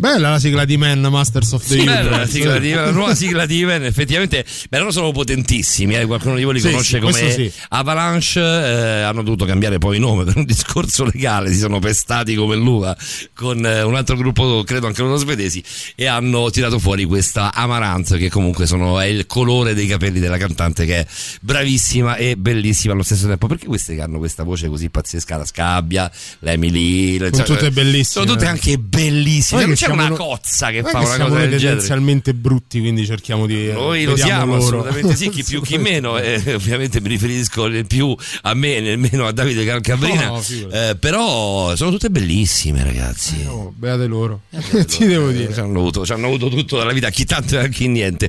Eh, Liliana Montereale e Alessandro Brunesti in collaborazione questa notte con noi per capire un po' quelli che sono i misteri del web eh, e della pedopornografia. Alessandro, eh, torniamo a te. Eh, non è tutto di web, come dicevamo prima, eh, non è tutto Fortnite, non è tutto Minecraft, eh, arriva qualcosa? C'è qualcosa che vuoi no, leggere eh, a proposito beh, di questo? Perché mi collego a questa considerazione sì, che sì, fai beh, tu capito, con capito. la domanda che stavo facendo ad Alessandro un paio di sì. blocchi fa. Eh, adesso c'è una legge nell'Unione Europea che vogliono ehm, in qualche modo andare a setacciare i messaggi privati mm. su WhatsApp e Telegram. Ci sono dei dubbi, ci sono delle de, insomma, chi contrasta questa legge eh, sono degli eurodeputati, perché comunque sia la vedono come un'invasione della, della privacy. Questa, di, fatto lo, pa- di fatto lo è questa eh? Dall'altra parte sì, è un passo necessario eh, proprio per la Commissione Europea per tutelare i minori. Eh, cosa c'è? A che punto siamo, Ale? Allora, eh, questa proposta eh, fondamentalmente è ancora in fase di, eh, di fatto in, di discussione, perché poi quando, quando queste, queste proposte arrivano... Se è come il D D L Zan, caro Brunesti, abbiamo tempo insomma di discutere. Uh. Sì, eh, beh, voglia, potremmo stare cinquanta puntate, penso.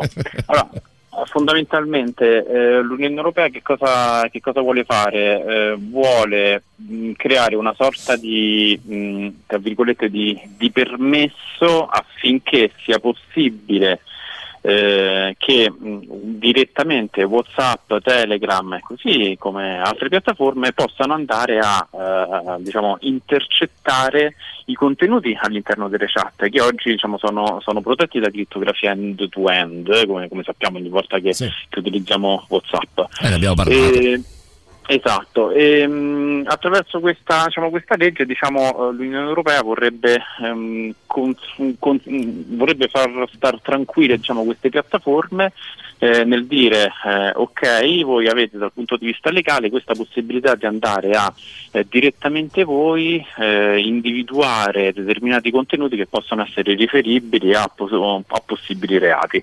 Di solito questo tipo di controllo viene fatto dall'autorità giudiziaria eh, attraverso le rogatorie, quindi si, si chiede diciamo alle, a queste piattaforme di avere accesso ai dati, no? In questo modo invece eh, diciamo si crea questa diciamo questo tempi farraginosi tom- assolutamente sì. Tempi farraginosi, il rischio che siano farraginosi esiste, speriamo che insomma siano un po' più siano un po' più rapidi, anche se insomma l'Europa ci, ci insegna che spesso un po' un po' lentuccia in queste cose, ecco. Comunque il testo è stato approvato, è passato con cinquecentotrentasette voti favorevoli, centotrentatré contrari e ventiquattro astensioni. Voi cosa avreste, avreste votato? Mm, sì, favorevole. Anch'io favorevole, sicuramente. Lili? Ma io credo che il, il, alla fine le indagini giudiziarie, cioè l'autorità giudiziaria già lo fa questo, no?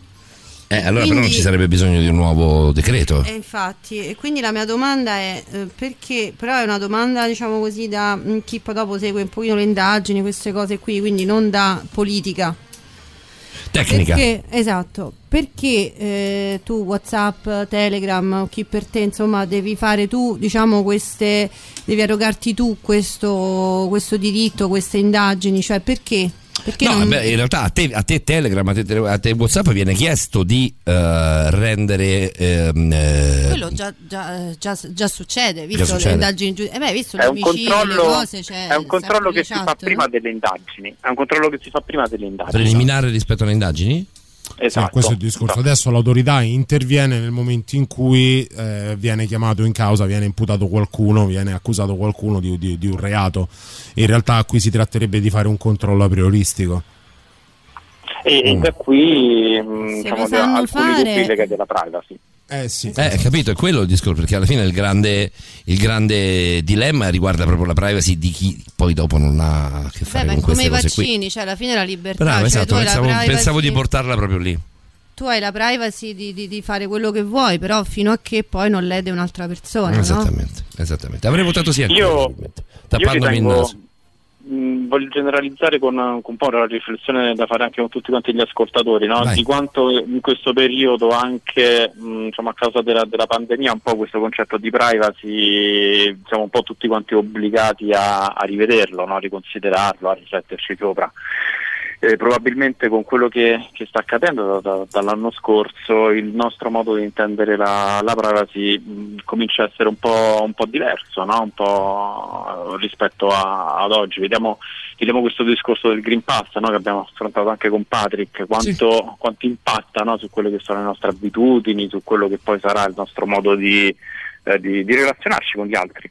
Ma secondo me impatta proprio anche a livello di tempi, eh, a livello di tempi di attesa delle cose, nel senso, se devo entrare allo stadio col Green Pass ci vuole più tempo che entrare col tornello, se devo fare la spesa col Green Pass ci vuole più tempo che entrare con il carrello e basta. Eh, dovremmo rivoluzionare un po' quelli che sono i nostri eh, tempi di vita eh, durante la, le, la quotidianità. Eh, è una cosa, mh, una stupidaggine ovviamente, però anche questo è cambiato. Io ho notato molto eh, il cambiamento eh, di tempi durante, durante il Covid, è tutto più lento. Le file, vi ricordate le file fuori, fuori sì, dalle, vabbè, dalle farmacie? Però è anche una situazione emergenziale, eh, Paolo. Assolutamente, però sono anche due anni. Sì, sì. Cioè, Ale, resti, è vero, però insomma è passato. Resti tempo. Con noi un altro blocco dopo la novità? Così ci salutiamo. Sì, volentieri. Vabbè. Resta lì, fermo lì, non ti muovere da lì. Music. Music. Music. La musica nuova a Radio Rock.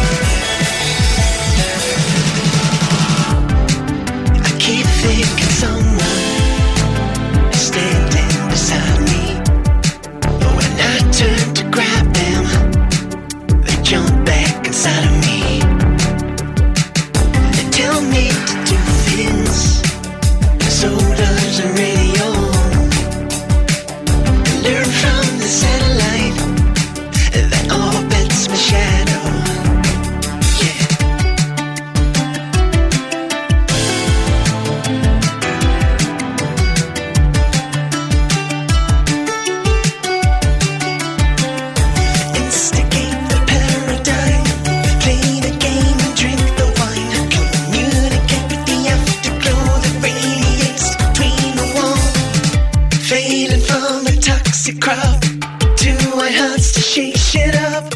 Pay someone to taste the smell and punch through the drywall inside my skull.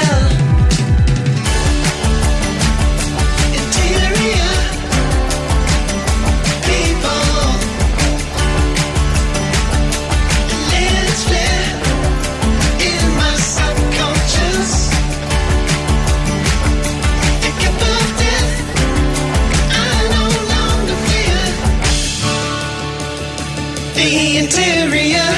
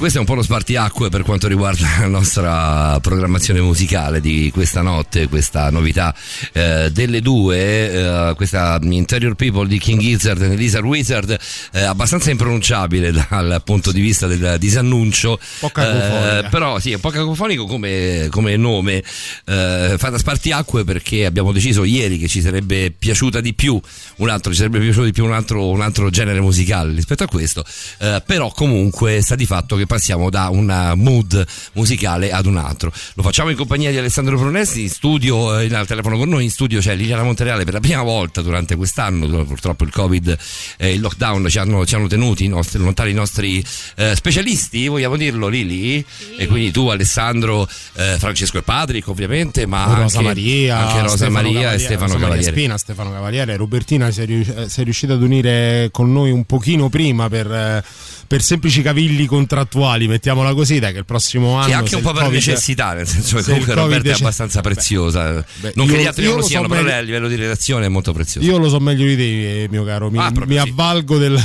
del valore, sì, del sì, lavoro sì, all'acre di Roberta.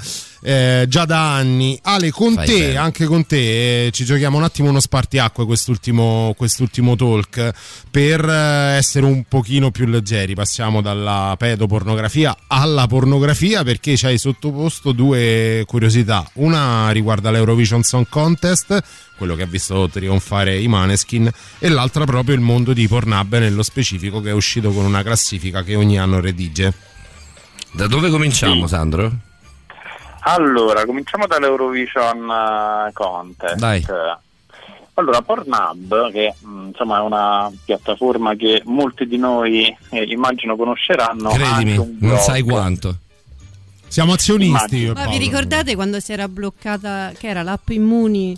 E disse Pornhub, c'era sì. all'inizio, però disse ci pensiamo noi. Sì, sì, sì, sì, sì, a, a consigliare chi vi può aiutare col server, sì. Beh, i server di Pornhub sono probabilmente i migliori al mondo, a parte quelli di YouTube.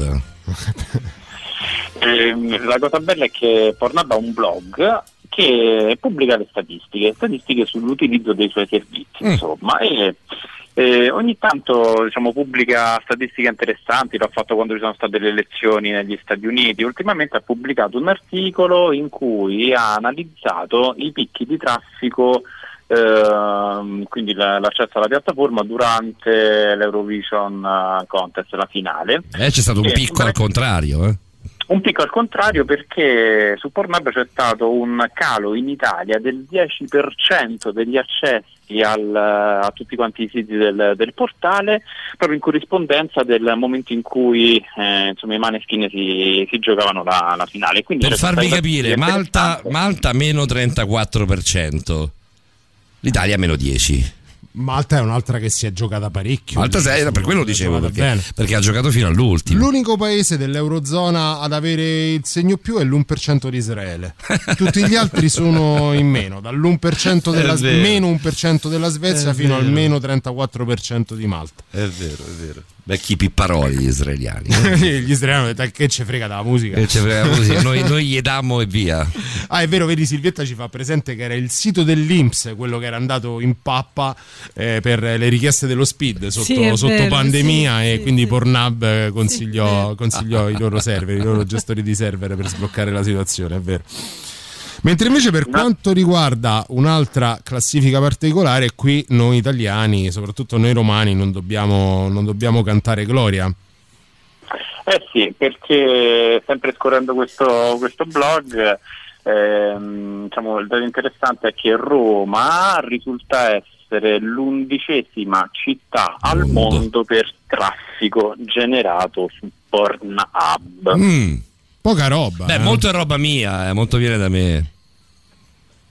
Sì. Ma sì, proprio sì. Secondo, secondo me quest'undicesima posizione è dovuta a quel mese che sei stato ricoverato te, perché se tu quel mese avessi no, avuto accesso eravamo almeno almeno sesti. Su Pornhub ho fatto un macello in quel mese invece. Ah sì, invece? Sì, sì, ah, sì, vedi, sì, vedi, in ospedale ho direttamente. Ho fatto lo scatafascio. Beh, eh, ragazzi, categoria North. Anche...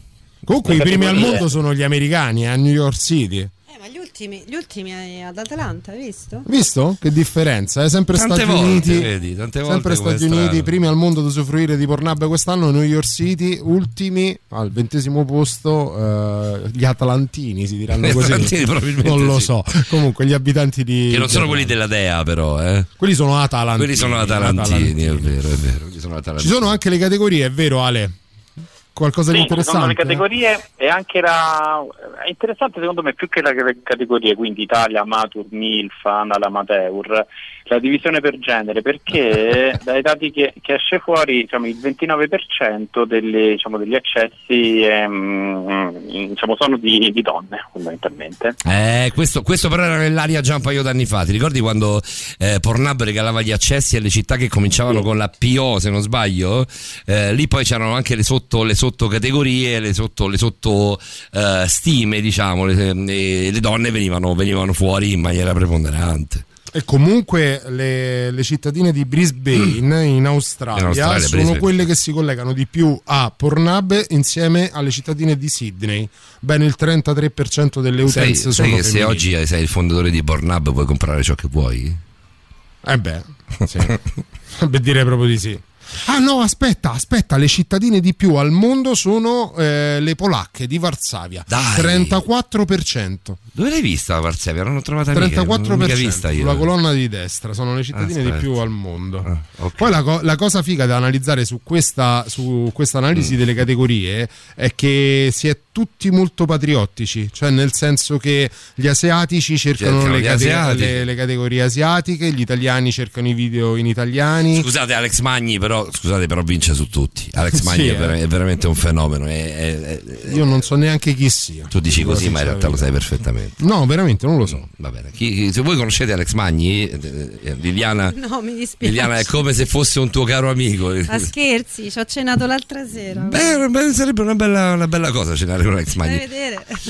Eh, Sandro, noi ti aspettiamo settimana prossima, eh? Tra sette giorni. Va bene. Tra sette tra sette lunghi giorni ti aspettiamo qui in via Rodolfo Gabriele di Montivecchio numero quattro barra sei, non puoi sbagliare, arrivi alla fine della strada, ci siamo noi. Sì, tanto facile, poi ci facile, sentiamo Ale, facile, intanto, intanto grazie davvero come sempre, buonanotte Alessandro Brunesti.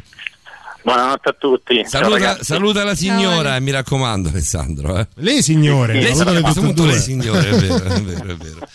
Buonanotte Alessandro Brunesti, il nostro esperto di comunicazione via web, Scanca Nancy, poi torniamo.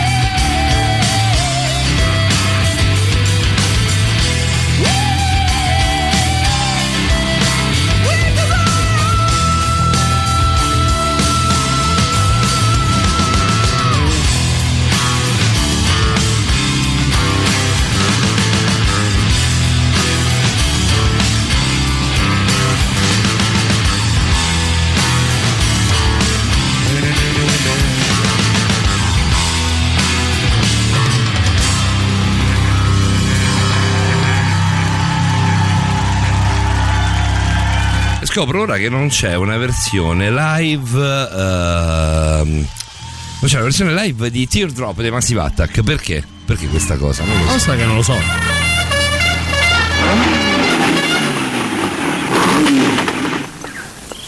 A capo! Eh, di, forza. Mettiamogli. Ma che è un incidente? No. Che è un incidente è un traumatologio, sta a seconda a destra. No, non è un incidente, come posso dire, sta a mano del suo, si abbia caduto mettendosi come la mano qua, no? Io dico che potrebbe essere una crisi nervosa. Per me non è una crisi nervosa. Eh. Chiaro, che cazzo c'entrano i nervi? Potrebbe essere pure tutto niente. Ha detto. Oh, io, io. Cioè, non ho capito se è meglio, chiaro che cazzo c'entrano i nervi, oppure per me non è una crisi nervosa. Qual era più tecnico? Secondo me la chiosa è può essere tutto o niente. Può essere niente. Tocca farlo visitare, portarlo all'osservazione e chiamare il dottore. Eh, se c'è sta. A proposito, ma c'è sta il dottore? C'è sta, c'è sta. C'è sta il dottorino. E come non ci sta il nostro dottorino? Ti aspettano tutte le tue donne. Dottorino, che palle, mamma mia, non ce la faccio più. Guarda, non vedo, non vedo l'ora di mandarti a casa. Questa stagione sei stato un incubo. Sei stato una zanzara durante tutto il tempo delle nostre trasmissioni. E eh, ma di Fanta, ma di Fanta quando arriva? Ma c'è sta di Fanta, ma il dottorino questa sera arriva? Ma non arriva, ma non ce l'avete, ma viene dal vivo? Che palle di Fanta. Io sono convinto eh. ci sia qualcuna che si mette la sveglia solo sì, per sentire sì, te, sì, sai, sì, magari sì, fa cioè, la pennichella. Veramente, Francesco, sì. troppo. E ricordando, poi... ricordando che io pago anche alcune fan per intervenire ma a infatti perché, corner, cioè, per sei bello anche in altre zone radiofoniche. Perché tu sei bello, effettivamente, sì, sei indubbiamente bello. Però non così bello di Fant. Piaccio, piaccio, piace molto, piace molto, però tipo, insomma calmatevi ragazze, che palle veramente. Eh. Oh. Buonasera Roberta, Liliana, Davide, Paolo, un piacere vedere Liliana sì, anche sì. grazie a Twitch, queste innovazioni tecnologiche. Eh, eh, ormai... Buonasera, buonasera. Buonasera. Hai visto che popò, che popò di buonasera, figlione Fra. Stasera, eh? Stasera, stasera abbiamo un motivo in più per collegarci sul canale Twitch, insomma, perché ormai la tecnologia ci viene, ci viene in soccorso eh, tra podcast, sì. Twitch, quindi diciamo ci stiamo arricchendo le possibilità di vederci e sentirci, per fortuna. Non è male questa storia di Twitch, lo sai, a parte il fatto che ingrassi un pochettino. Sta facendo capire a tutti eh, che sì, al di là sì, della sì, professionalità sì. noi abbiamo puntato forte sulla bellezza, perché tra Rosa Maria, Roberta e Liliana stiamo facendo un figurone. Guarda, allora, in tempo reale, Di Fanti, io ti dico che ti mando via. Cioè, se non fossi così forte ti sbragherei subito. Ma proprio adesso ti direi, Francesco, hai rotto il cazzo, basta. Finisce qua, sono tanti anni, finisce qua. Era, eravamo in nove collegati su Twitch, ora sono dodici, ti detesto. Cioè, una, eh, io vai, veramente vai una, cosa, una cosa che odio, guarda. Che, che sei vai proprio, col picco. È che sei proprio bravo di Fante. Mi sta, questa cosa mi fa proprio rosicare. Senti, hai chiesto, hai chiesto anche prima, durante, durante Daniele, l'inizio della trasmissione. Liliana, Radiolo, ciao Radiolo. Ah, è vero, ci sono anche... Ci sono, sì, ci sono anche messaggi. Eh sì, perché Roberta invece è brutta. Grazie. Roberta invece se la porta da casa. Però a Roberta sono un pochino più abituati. È sai. vero, questo è vero, questo è vero, questo è vero. Eh sì, Liliana, sì, Liliana sei notevole, questo bisogna, bisogna dirlo. Grazie, va ragazzi. Bene. Ma l'aspetto fisico poco importa, perché sempre in una radio siamo, eh, ragazzi, non ve lo scordate. Eh, Francesco chiedeva se qualcuno ha, prob- ha avuto problemi con le menzogne.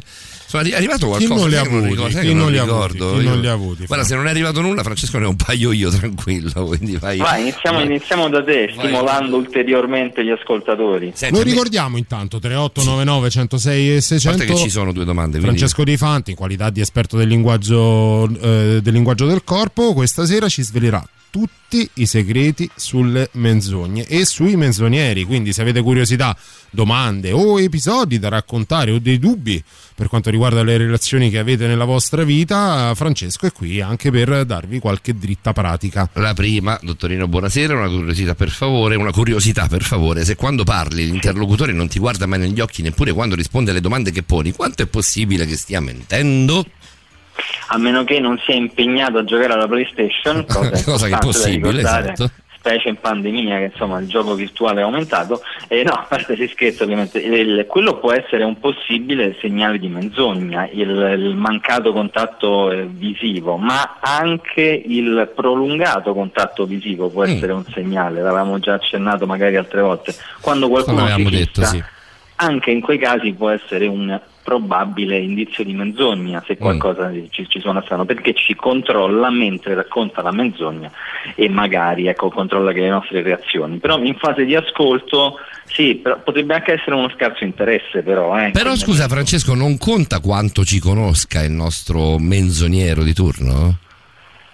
Sì, però il contatto visivo, diciamo, nel, nella comunicazione è, è la base della relazione, ma non è sempre menzogna un mancato contatto visivo, può essere anche stanchezza, semplicemente distrazione, oppure l'argomento in quel momento non ha grande presa, non ha grande interesse, quindi ci sono tanti motivi per cui non si può guardare qualcuno mentre si ascolta. O anche certo, può essere momento, una persona particolarmente eh, introversa, secondo te, Patrick? Ovviamente, anche ci, ci può, si può vedere anche questo aspetto, insomma, in cui la persona è introversa, quindi tutto questo va, come dire, dipinto oh, anche Dio, con scusa, vari aspetti della Patrick, personalità. No, ho fatto ah, finta di niente. Aspetta, aspetta Francesco, sì, Liliana, beh, oh, sono le tre di notte per tutti, eh. Due, tre. Perché cara Liliana, questo lavoro si fa in piedi. Sì. Sì. Te lo dice uno, te lo dice uno che lo fa seduto. Da uno che sta seduto, cioè, quindi, hai capito attenzione, che prosopopea Paolo Dicenzo, sì, sì, sono, sono cioè stava seduto, se ha guardato Liliana, questo lavoro si fa in piedi, lui è seduto. Io non l'ho mica chiamato Patrick, scusate. Scusa Francesco, mi guardo bene. Francesco, si potrebbe dire che innanzitutto bisogna creare una, una linea, una differenziazione tra il rischio della bugia da coloro che conosciamo molto bene e il rischio della bugia dall'estraneo, perché il presupposto del legame con qualcuno ci offre un parametro per vedere una differenza a livello comportamentale, mentre invece con l'estraneo questi parametri non li abbiamo. Non li abbiamo, anche se c'è qualcosa che si chiama diffidenza, nel senso appunto non fidarsi di un, di un estraneo, perché giustamente non lo conosciamo, mm. porta a essere più guardinghi. Quindi a volte la menzogna che eh, come dire, passa più inosservata ma ci fa più male è quella proprio dalle persone che conosciamo, che ci vogliono più bene, perché molto spesso c'è anche un effetto pigmalione, per cui pensiamo all'altro come portatore solo di cose positive e quindi non abbassiamo le difese, ci fidiamo punto. Eh certo, in quel momento è ancora più sottile la barriera. Fermoli Francesco, fermoli. Sì. French New Music. New Music. La musica nuova a Radio Rock.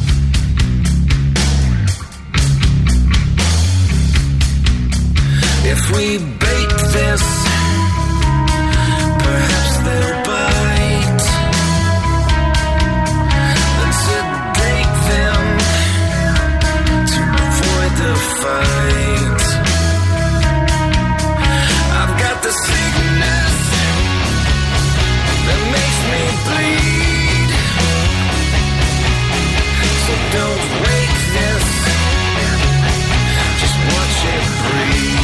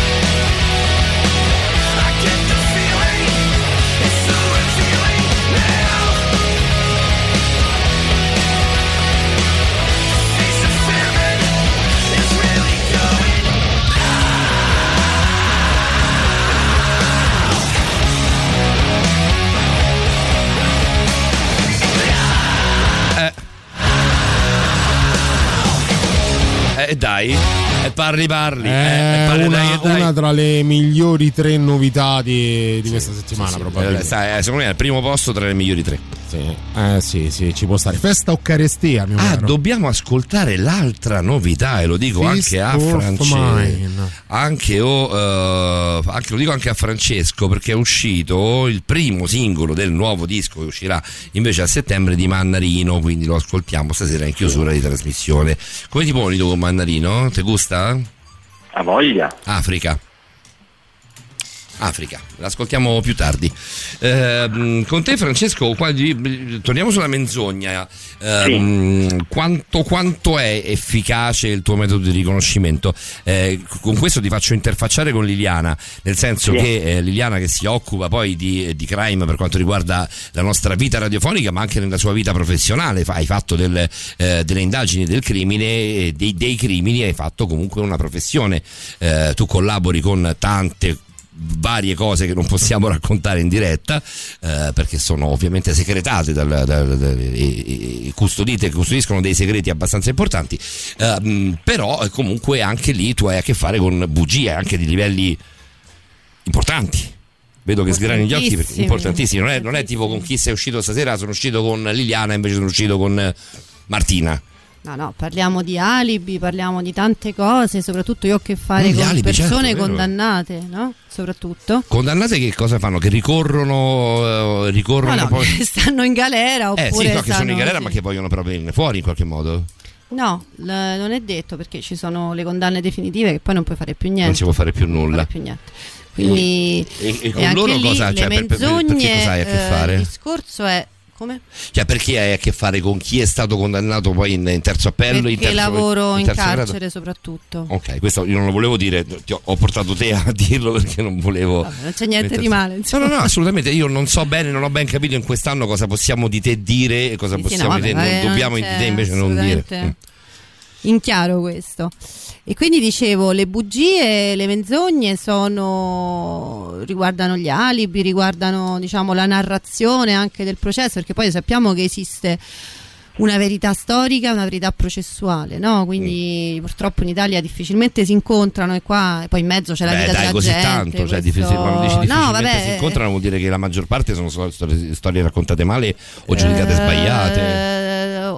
No, quello che voglio dire esattamente, poi qui si dovrebbe aprire un, un capitolo enorme, però è che alle volte mh, vengono inquadrati giuridicamente situazioni che invece nel contesto sociale, che invece nelle relazioni umane, che invece in alcune realtà poi non sono come sono state inquadrate, proprio per esempio tra associazioni mafiose, no? Cioè mh, spesso ho notato della facilità nella vedi uno a pensare sempre magari mafiosa, all'omicidio, no? Alla rapina, tutto quanto, invece c'è l'associazione mafiosa che, che è però una cosa magari grande. Quello era il cognato, cioè capito, la dice associazione perché ho capito, ma il mio cognato è normale che stavo a cena con, cioè ci sono tantissime situazioni, no? Che poi però giuridicamente hanno un peso diverso. Gli avvocati mentono? L'avvocato né mente né dice la verità. L'avvocato utilizza le armi che ha, gli strumenti legali per difendere oppure accusare il condannato. Quindi il processo non è sulla verità storica, il processo è sulla verità processuale. Una figura come quella di Francesco può aiutare in questo caso?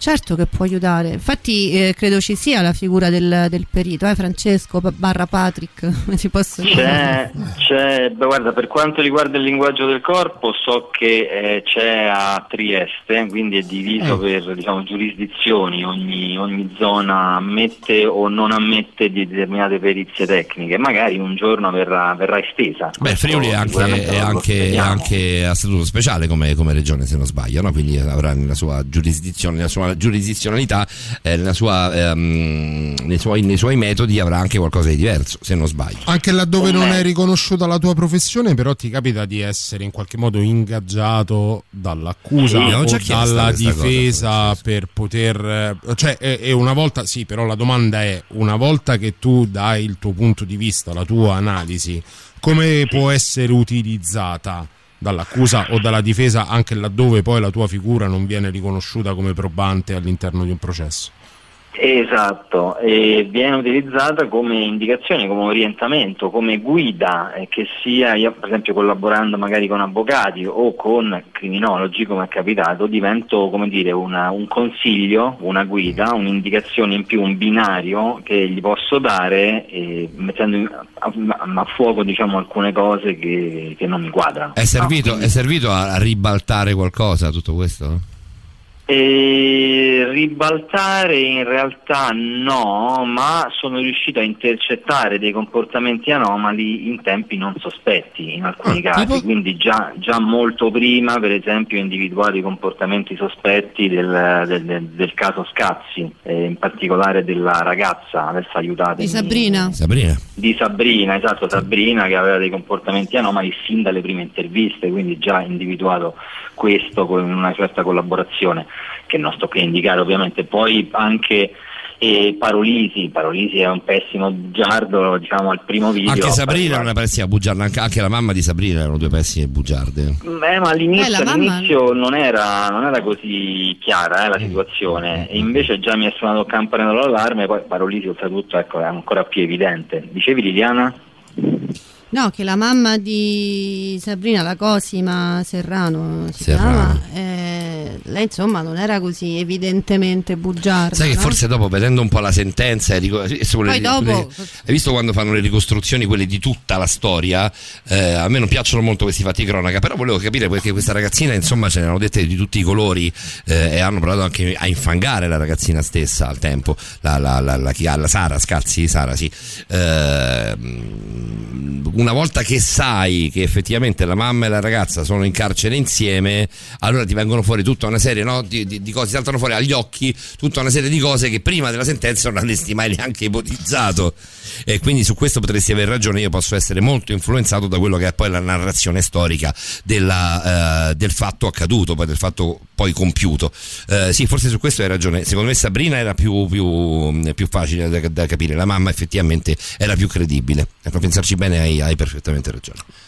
Eh, però è vero, che, è vero che lo strumento del linguaggio del corpo è, può essere davvero utile, eh, come dire, in, in tandem con la criminologia. In America eh sì. infatti è così, in America eh, il, eh, la sì, tua sì. e la mia professione sono molto molto utilizzate. Sì. Saremo miliardari noi, penso. A livello processuale in America vanno, vanno alla grande. Eh, Francesco, ci fermiamo, ascoltiamo insieme per la prima Vai. volta tutti quanti il disco, eh, sì. il primo estratto dal nuovo disco di Mannarino. Adesso vi dico anche il titolo, il primo estratto si chiama Africa. Eh, l'ascoltiamo insieme, niente, niente di più. C'è? C'è.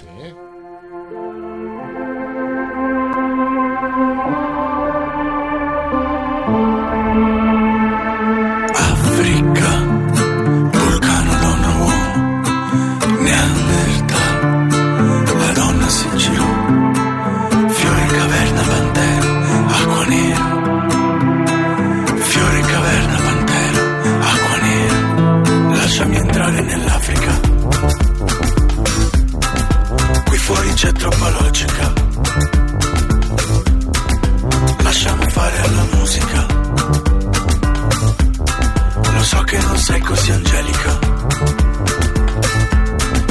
c'è un'invasione barbarica nella tua danza galattica. Il vento di stelle fruttifica quando la mistica fisica.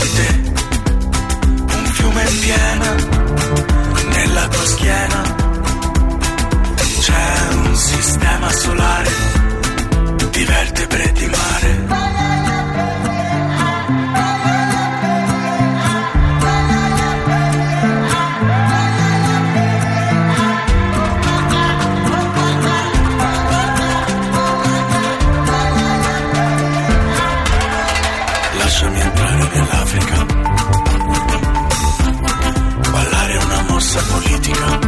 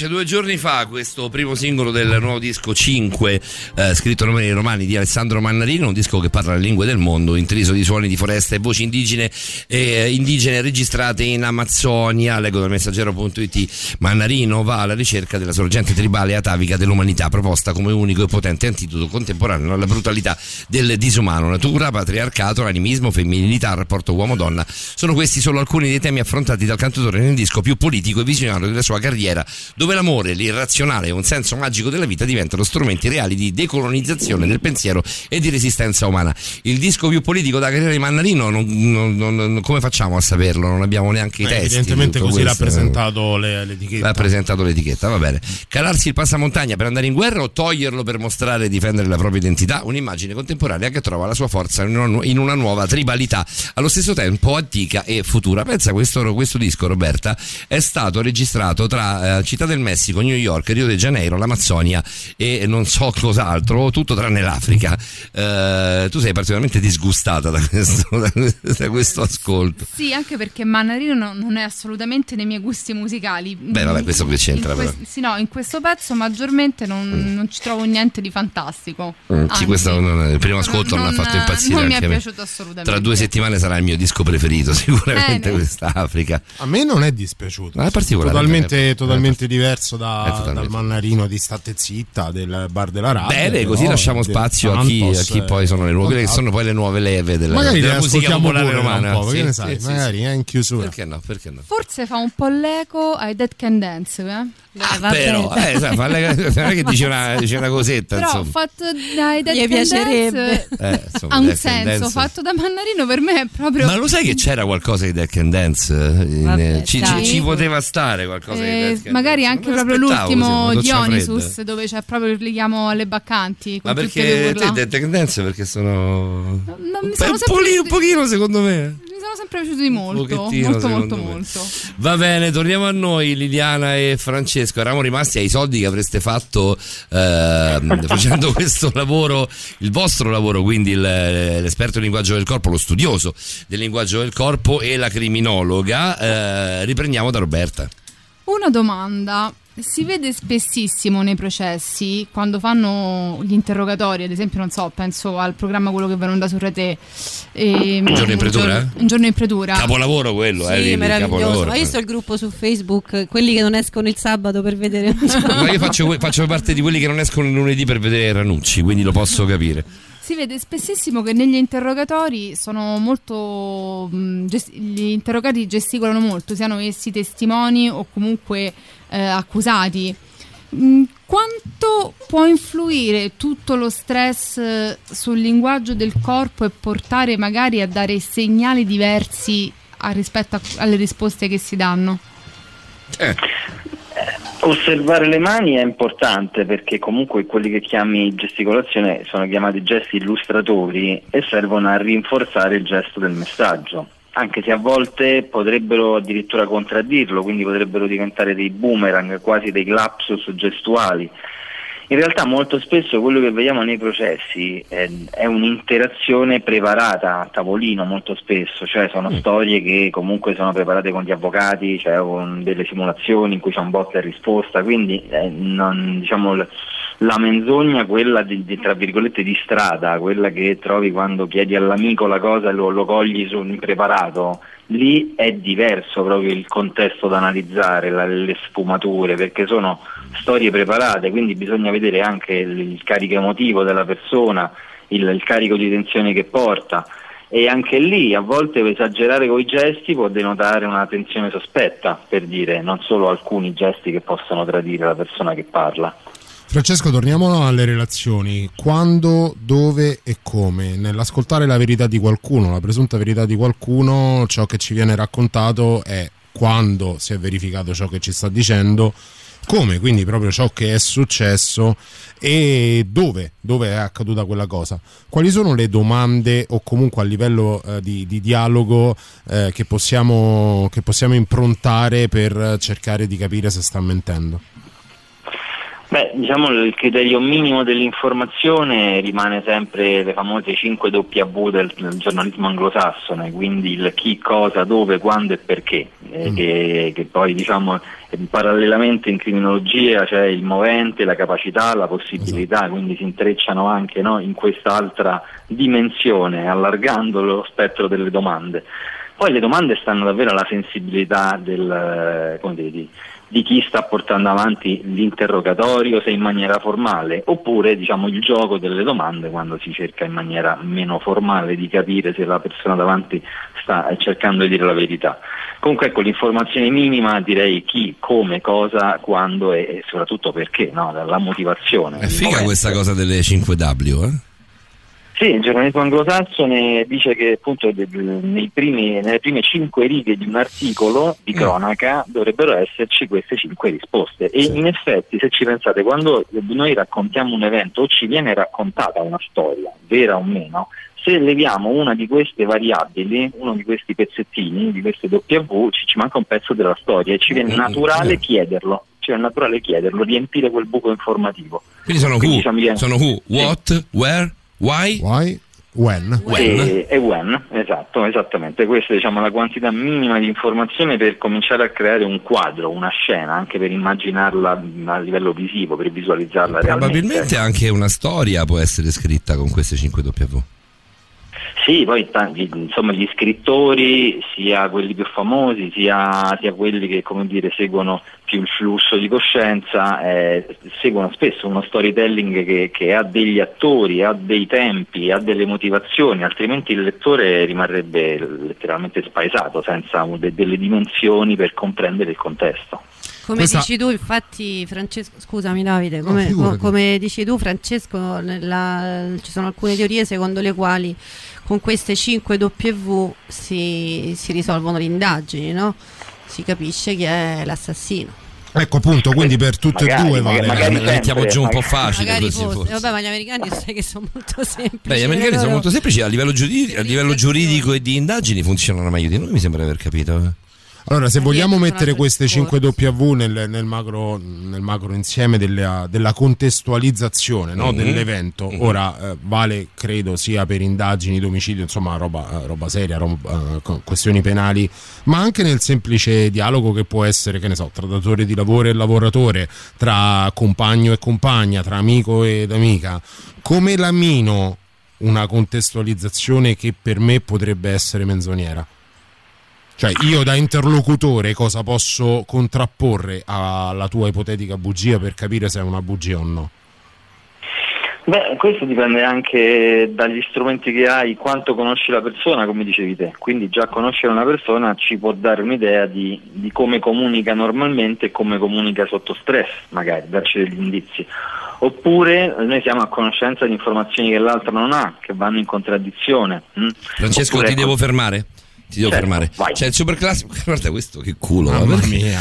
va bene, super classico, non diciamo niente. Ricorrenza importante. Super classico. C'è ricorrenza importante. Eh, ventuno c'è... luglio millenovecentottantasette. Eh, uscì sì, c'è, c'è Appetite for Destruction, il secondo eh, disco dei Guns N' Roses dopo Lies. Disco clamoroso, ne abbiamo parlato ieri con eh, il nostro rocker di fiducia, con l'amico Simone Maurovic. Da Appetite for Destruction prendiamo proprio quella che è la prima traccia, Welcome to the Jungle, e ve la facciamo ascoltare teste, immantinente, guarda un po', notte tempo, guarda che tira, notte tempo abbiamo ascoltato anche Appetite for Destruction, anche Welcome to the Jungle. Questa è Radio Rock, l'ultimo talk di Francesco Di Fante prima della puntata Gavettoni e lasagne sulla spiaggia, se la fa in compagnia dei Guns N' Roses. Welcome to the Jungle. Jungle.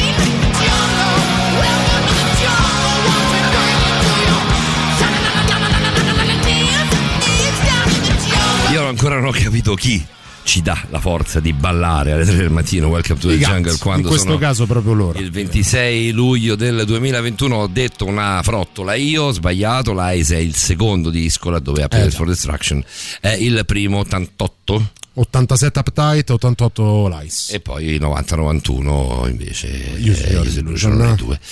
Va bene. Yard in the Jungle, You're Gonna Die, disse un barbone ad Axl Roses all'uscita dalla metropolitana di, di New York, e, e l'intro proprio di Welcome to the Jungle e di tutta la carriera dei Guns N' Roses inizia proprio con quella frase. Eh beh, insomma, non è, non è male. Direi proprio di no. Di Fant.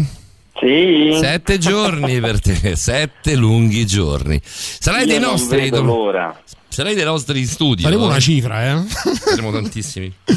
Ma siccome sì, saremo tantissimi. Ti spiego, siccome non è, sicuro, non è sicuro che ci caccino, allora mm. noi cosa facciamo? Organizziamo Green una festa. La mano. Esatto, noi, noi che cosa facciamo? Siccome dobbiamo, vogliamo essere cacciati perché dobbiamo riposarci, eh, cosa facciamo? Organizziamo una festa in diretta con tutti quanti voi qua e non diciamo niente a nessuno. Esatto, ma soprattutto una, una, una, una festa diciamo colorata, no? In cui colorata, colorata. daremo sfoggio dei nostri migliori travestimenti. Saremo tutti mascherati e cosplayizzati, o al massimo chi non può cosplayizzarsi viene in costume. Chi non può cosplayizzarsi viene in costume. Costume. Io, farò, io farò puntata in costume, molto volentieri. Puntare, bello, la faccio molto bello, volentieri. Bello, col costumino quello anni sessanta, quella a riga tutina. Quella a riga tutina che, che, che mi, sta, mi sta un gran bene, quello l'ho provato oggi, caro. Se me lo ricordi Panariello quando faceva il sì, bagnino ubriacone. Esatto, esatto, esatto, esatto. metterò, metterò proprio quello. Va bene, Patrick verrà vestito, verrà, insomma, ci, ci, ci manderà delle foto vestito da tipico costume da donzella di Monaco no, durante, durante l'Oktoberfest. È una cosa orrenda, anche solo a pensarci. Patrick alto due metri, secco secco, sì. Vederlo con quel vestito è una cosa brutta. Francesco metterà il kimono, mi sembra di aver capito. Sì. Eh, Roberta, ci penso io, Roberta. No, no, Robe- eh, Roberta viene Ah, Roberta se, se, l'ormone. L'ormone. se l'ormone. Se lo ritrovo. Cioè io la botta già te la darei così, Robertina mia, figuriamoci la Sailor Moon. Io il cosplay di Sailor Moon ce l'ho, ma risale alla mia prima media, quindi devo vedere se mi rientra. Sì, è che secondo me un filo sei cresciuta, ma guarda, poi dopo sono son cazzate. Eh. Appena appena. Va bene, Davide, come ti vestirai? Visto che signore, eh, ti ho detto una botta da darebbe, però ti ho detto sei cresciuta, non è che sei ingrassata. Signore, no, sei eh, cresciuta, che c'entra? Allora, è cresciuta sì, mentre avevo eh, settantacinque sì, di donna, non so se in prima media era così, voglio dire. Se eri così in prima media, però Robertina via, sicuramente lo puoi mettere come orecchino il costume di, di Sailor Moon, però va bene.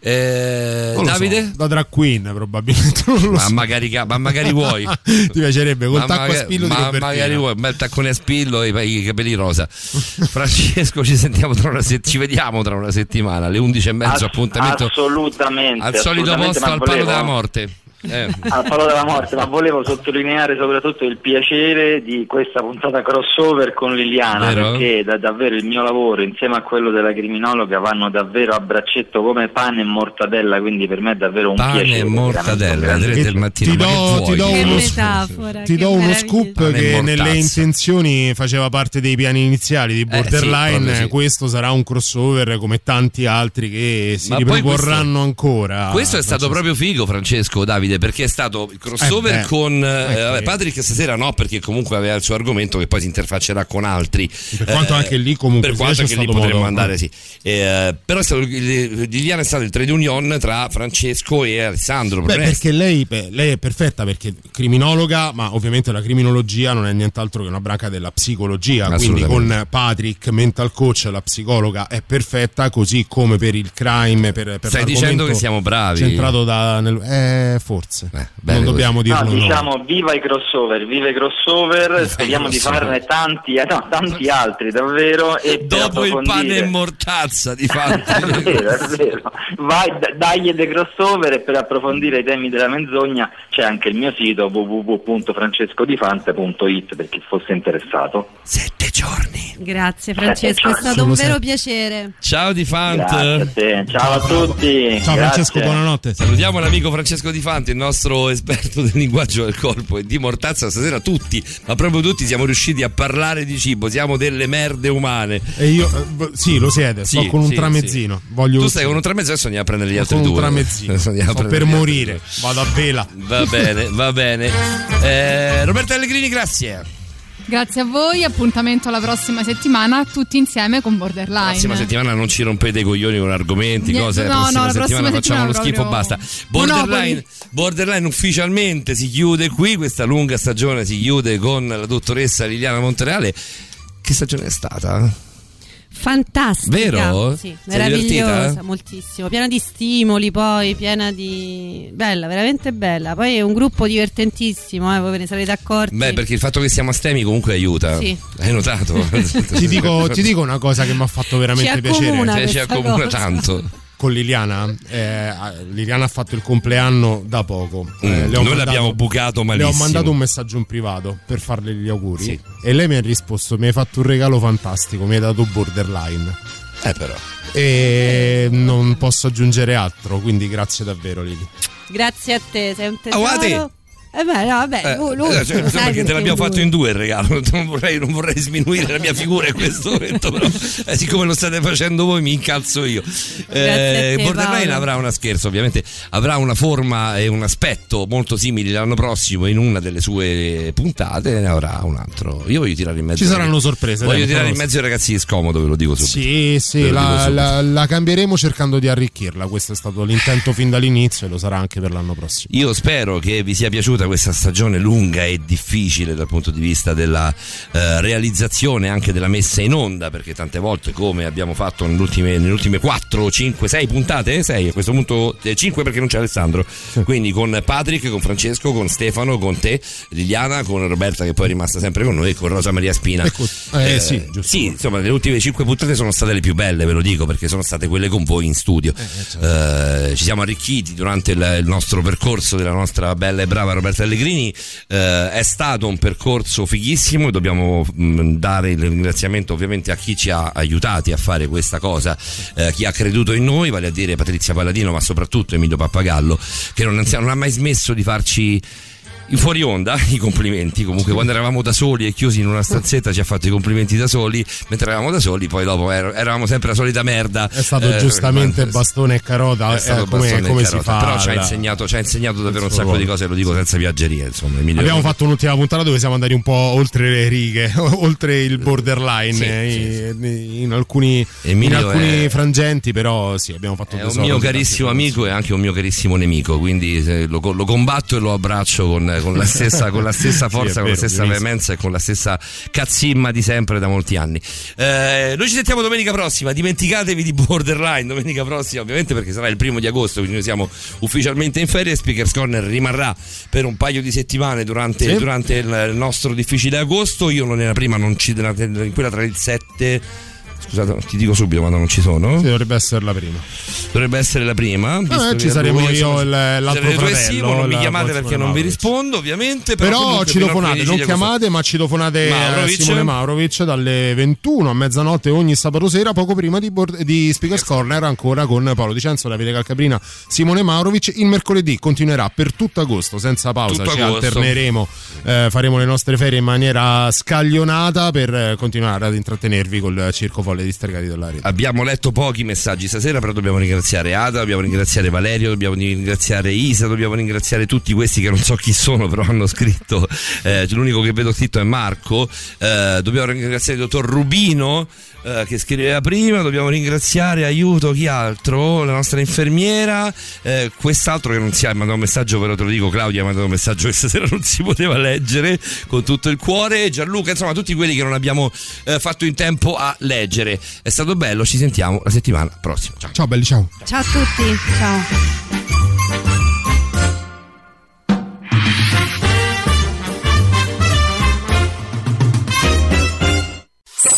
Radio Rock Podcast.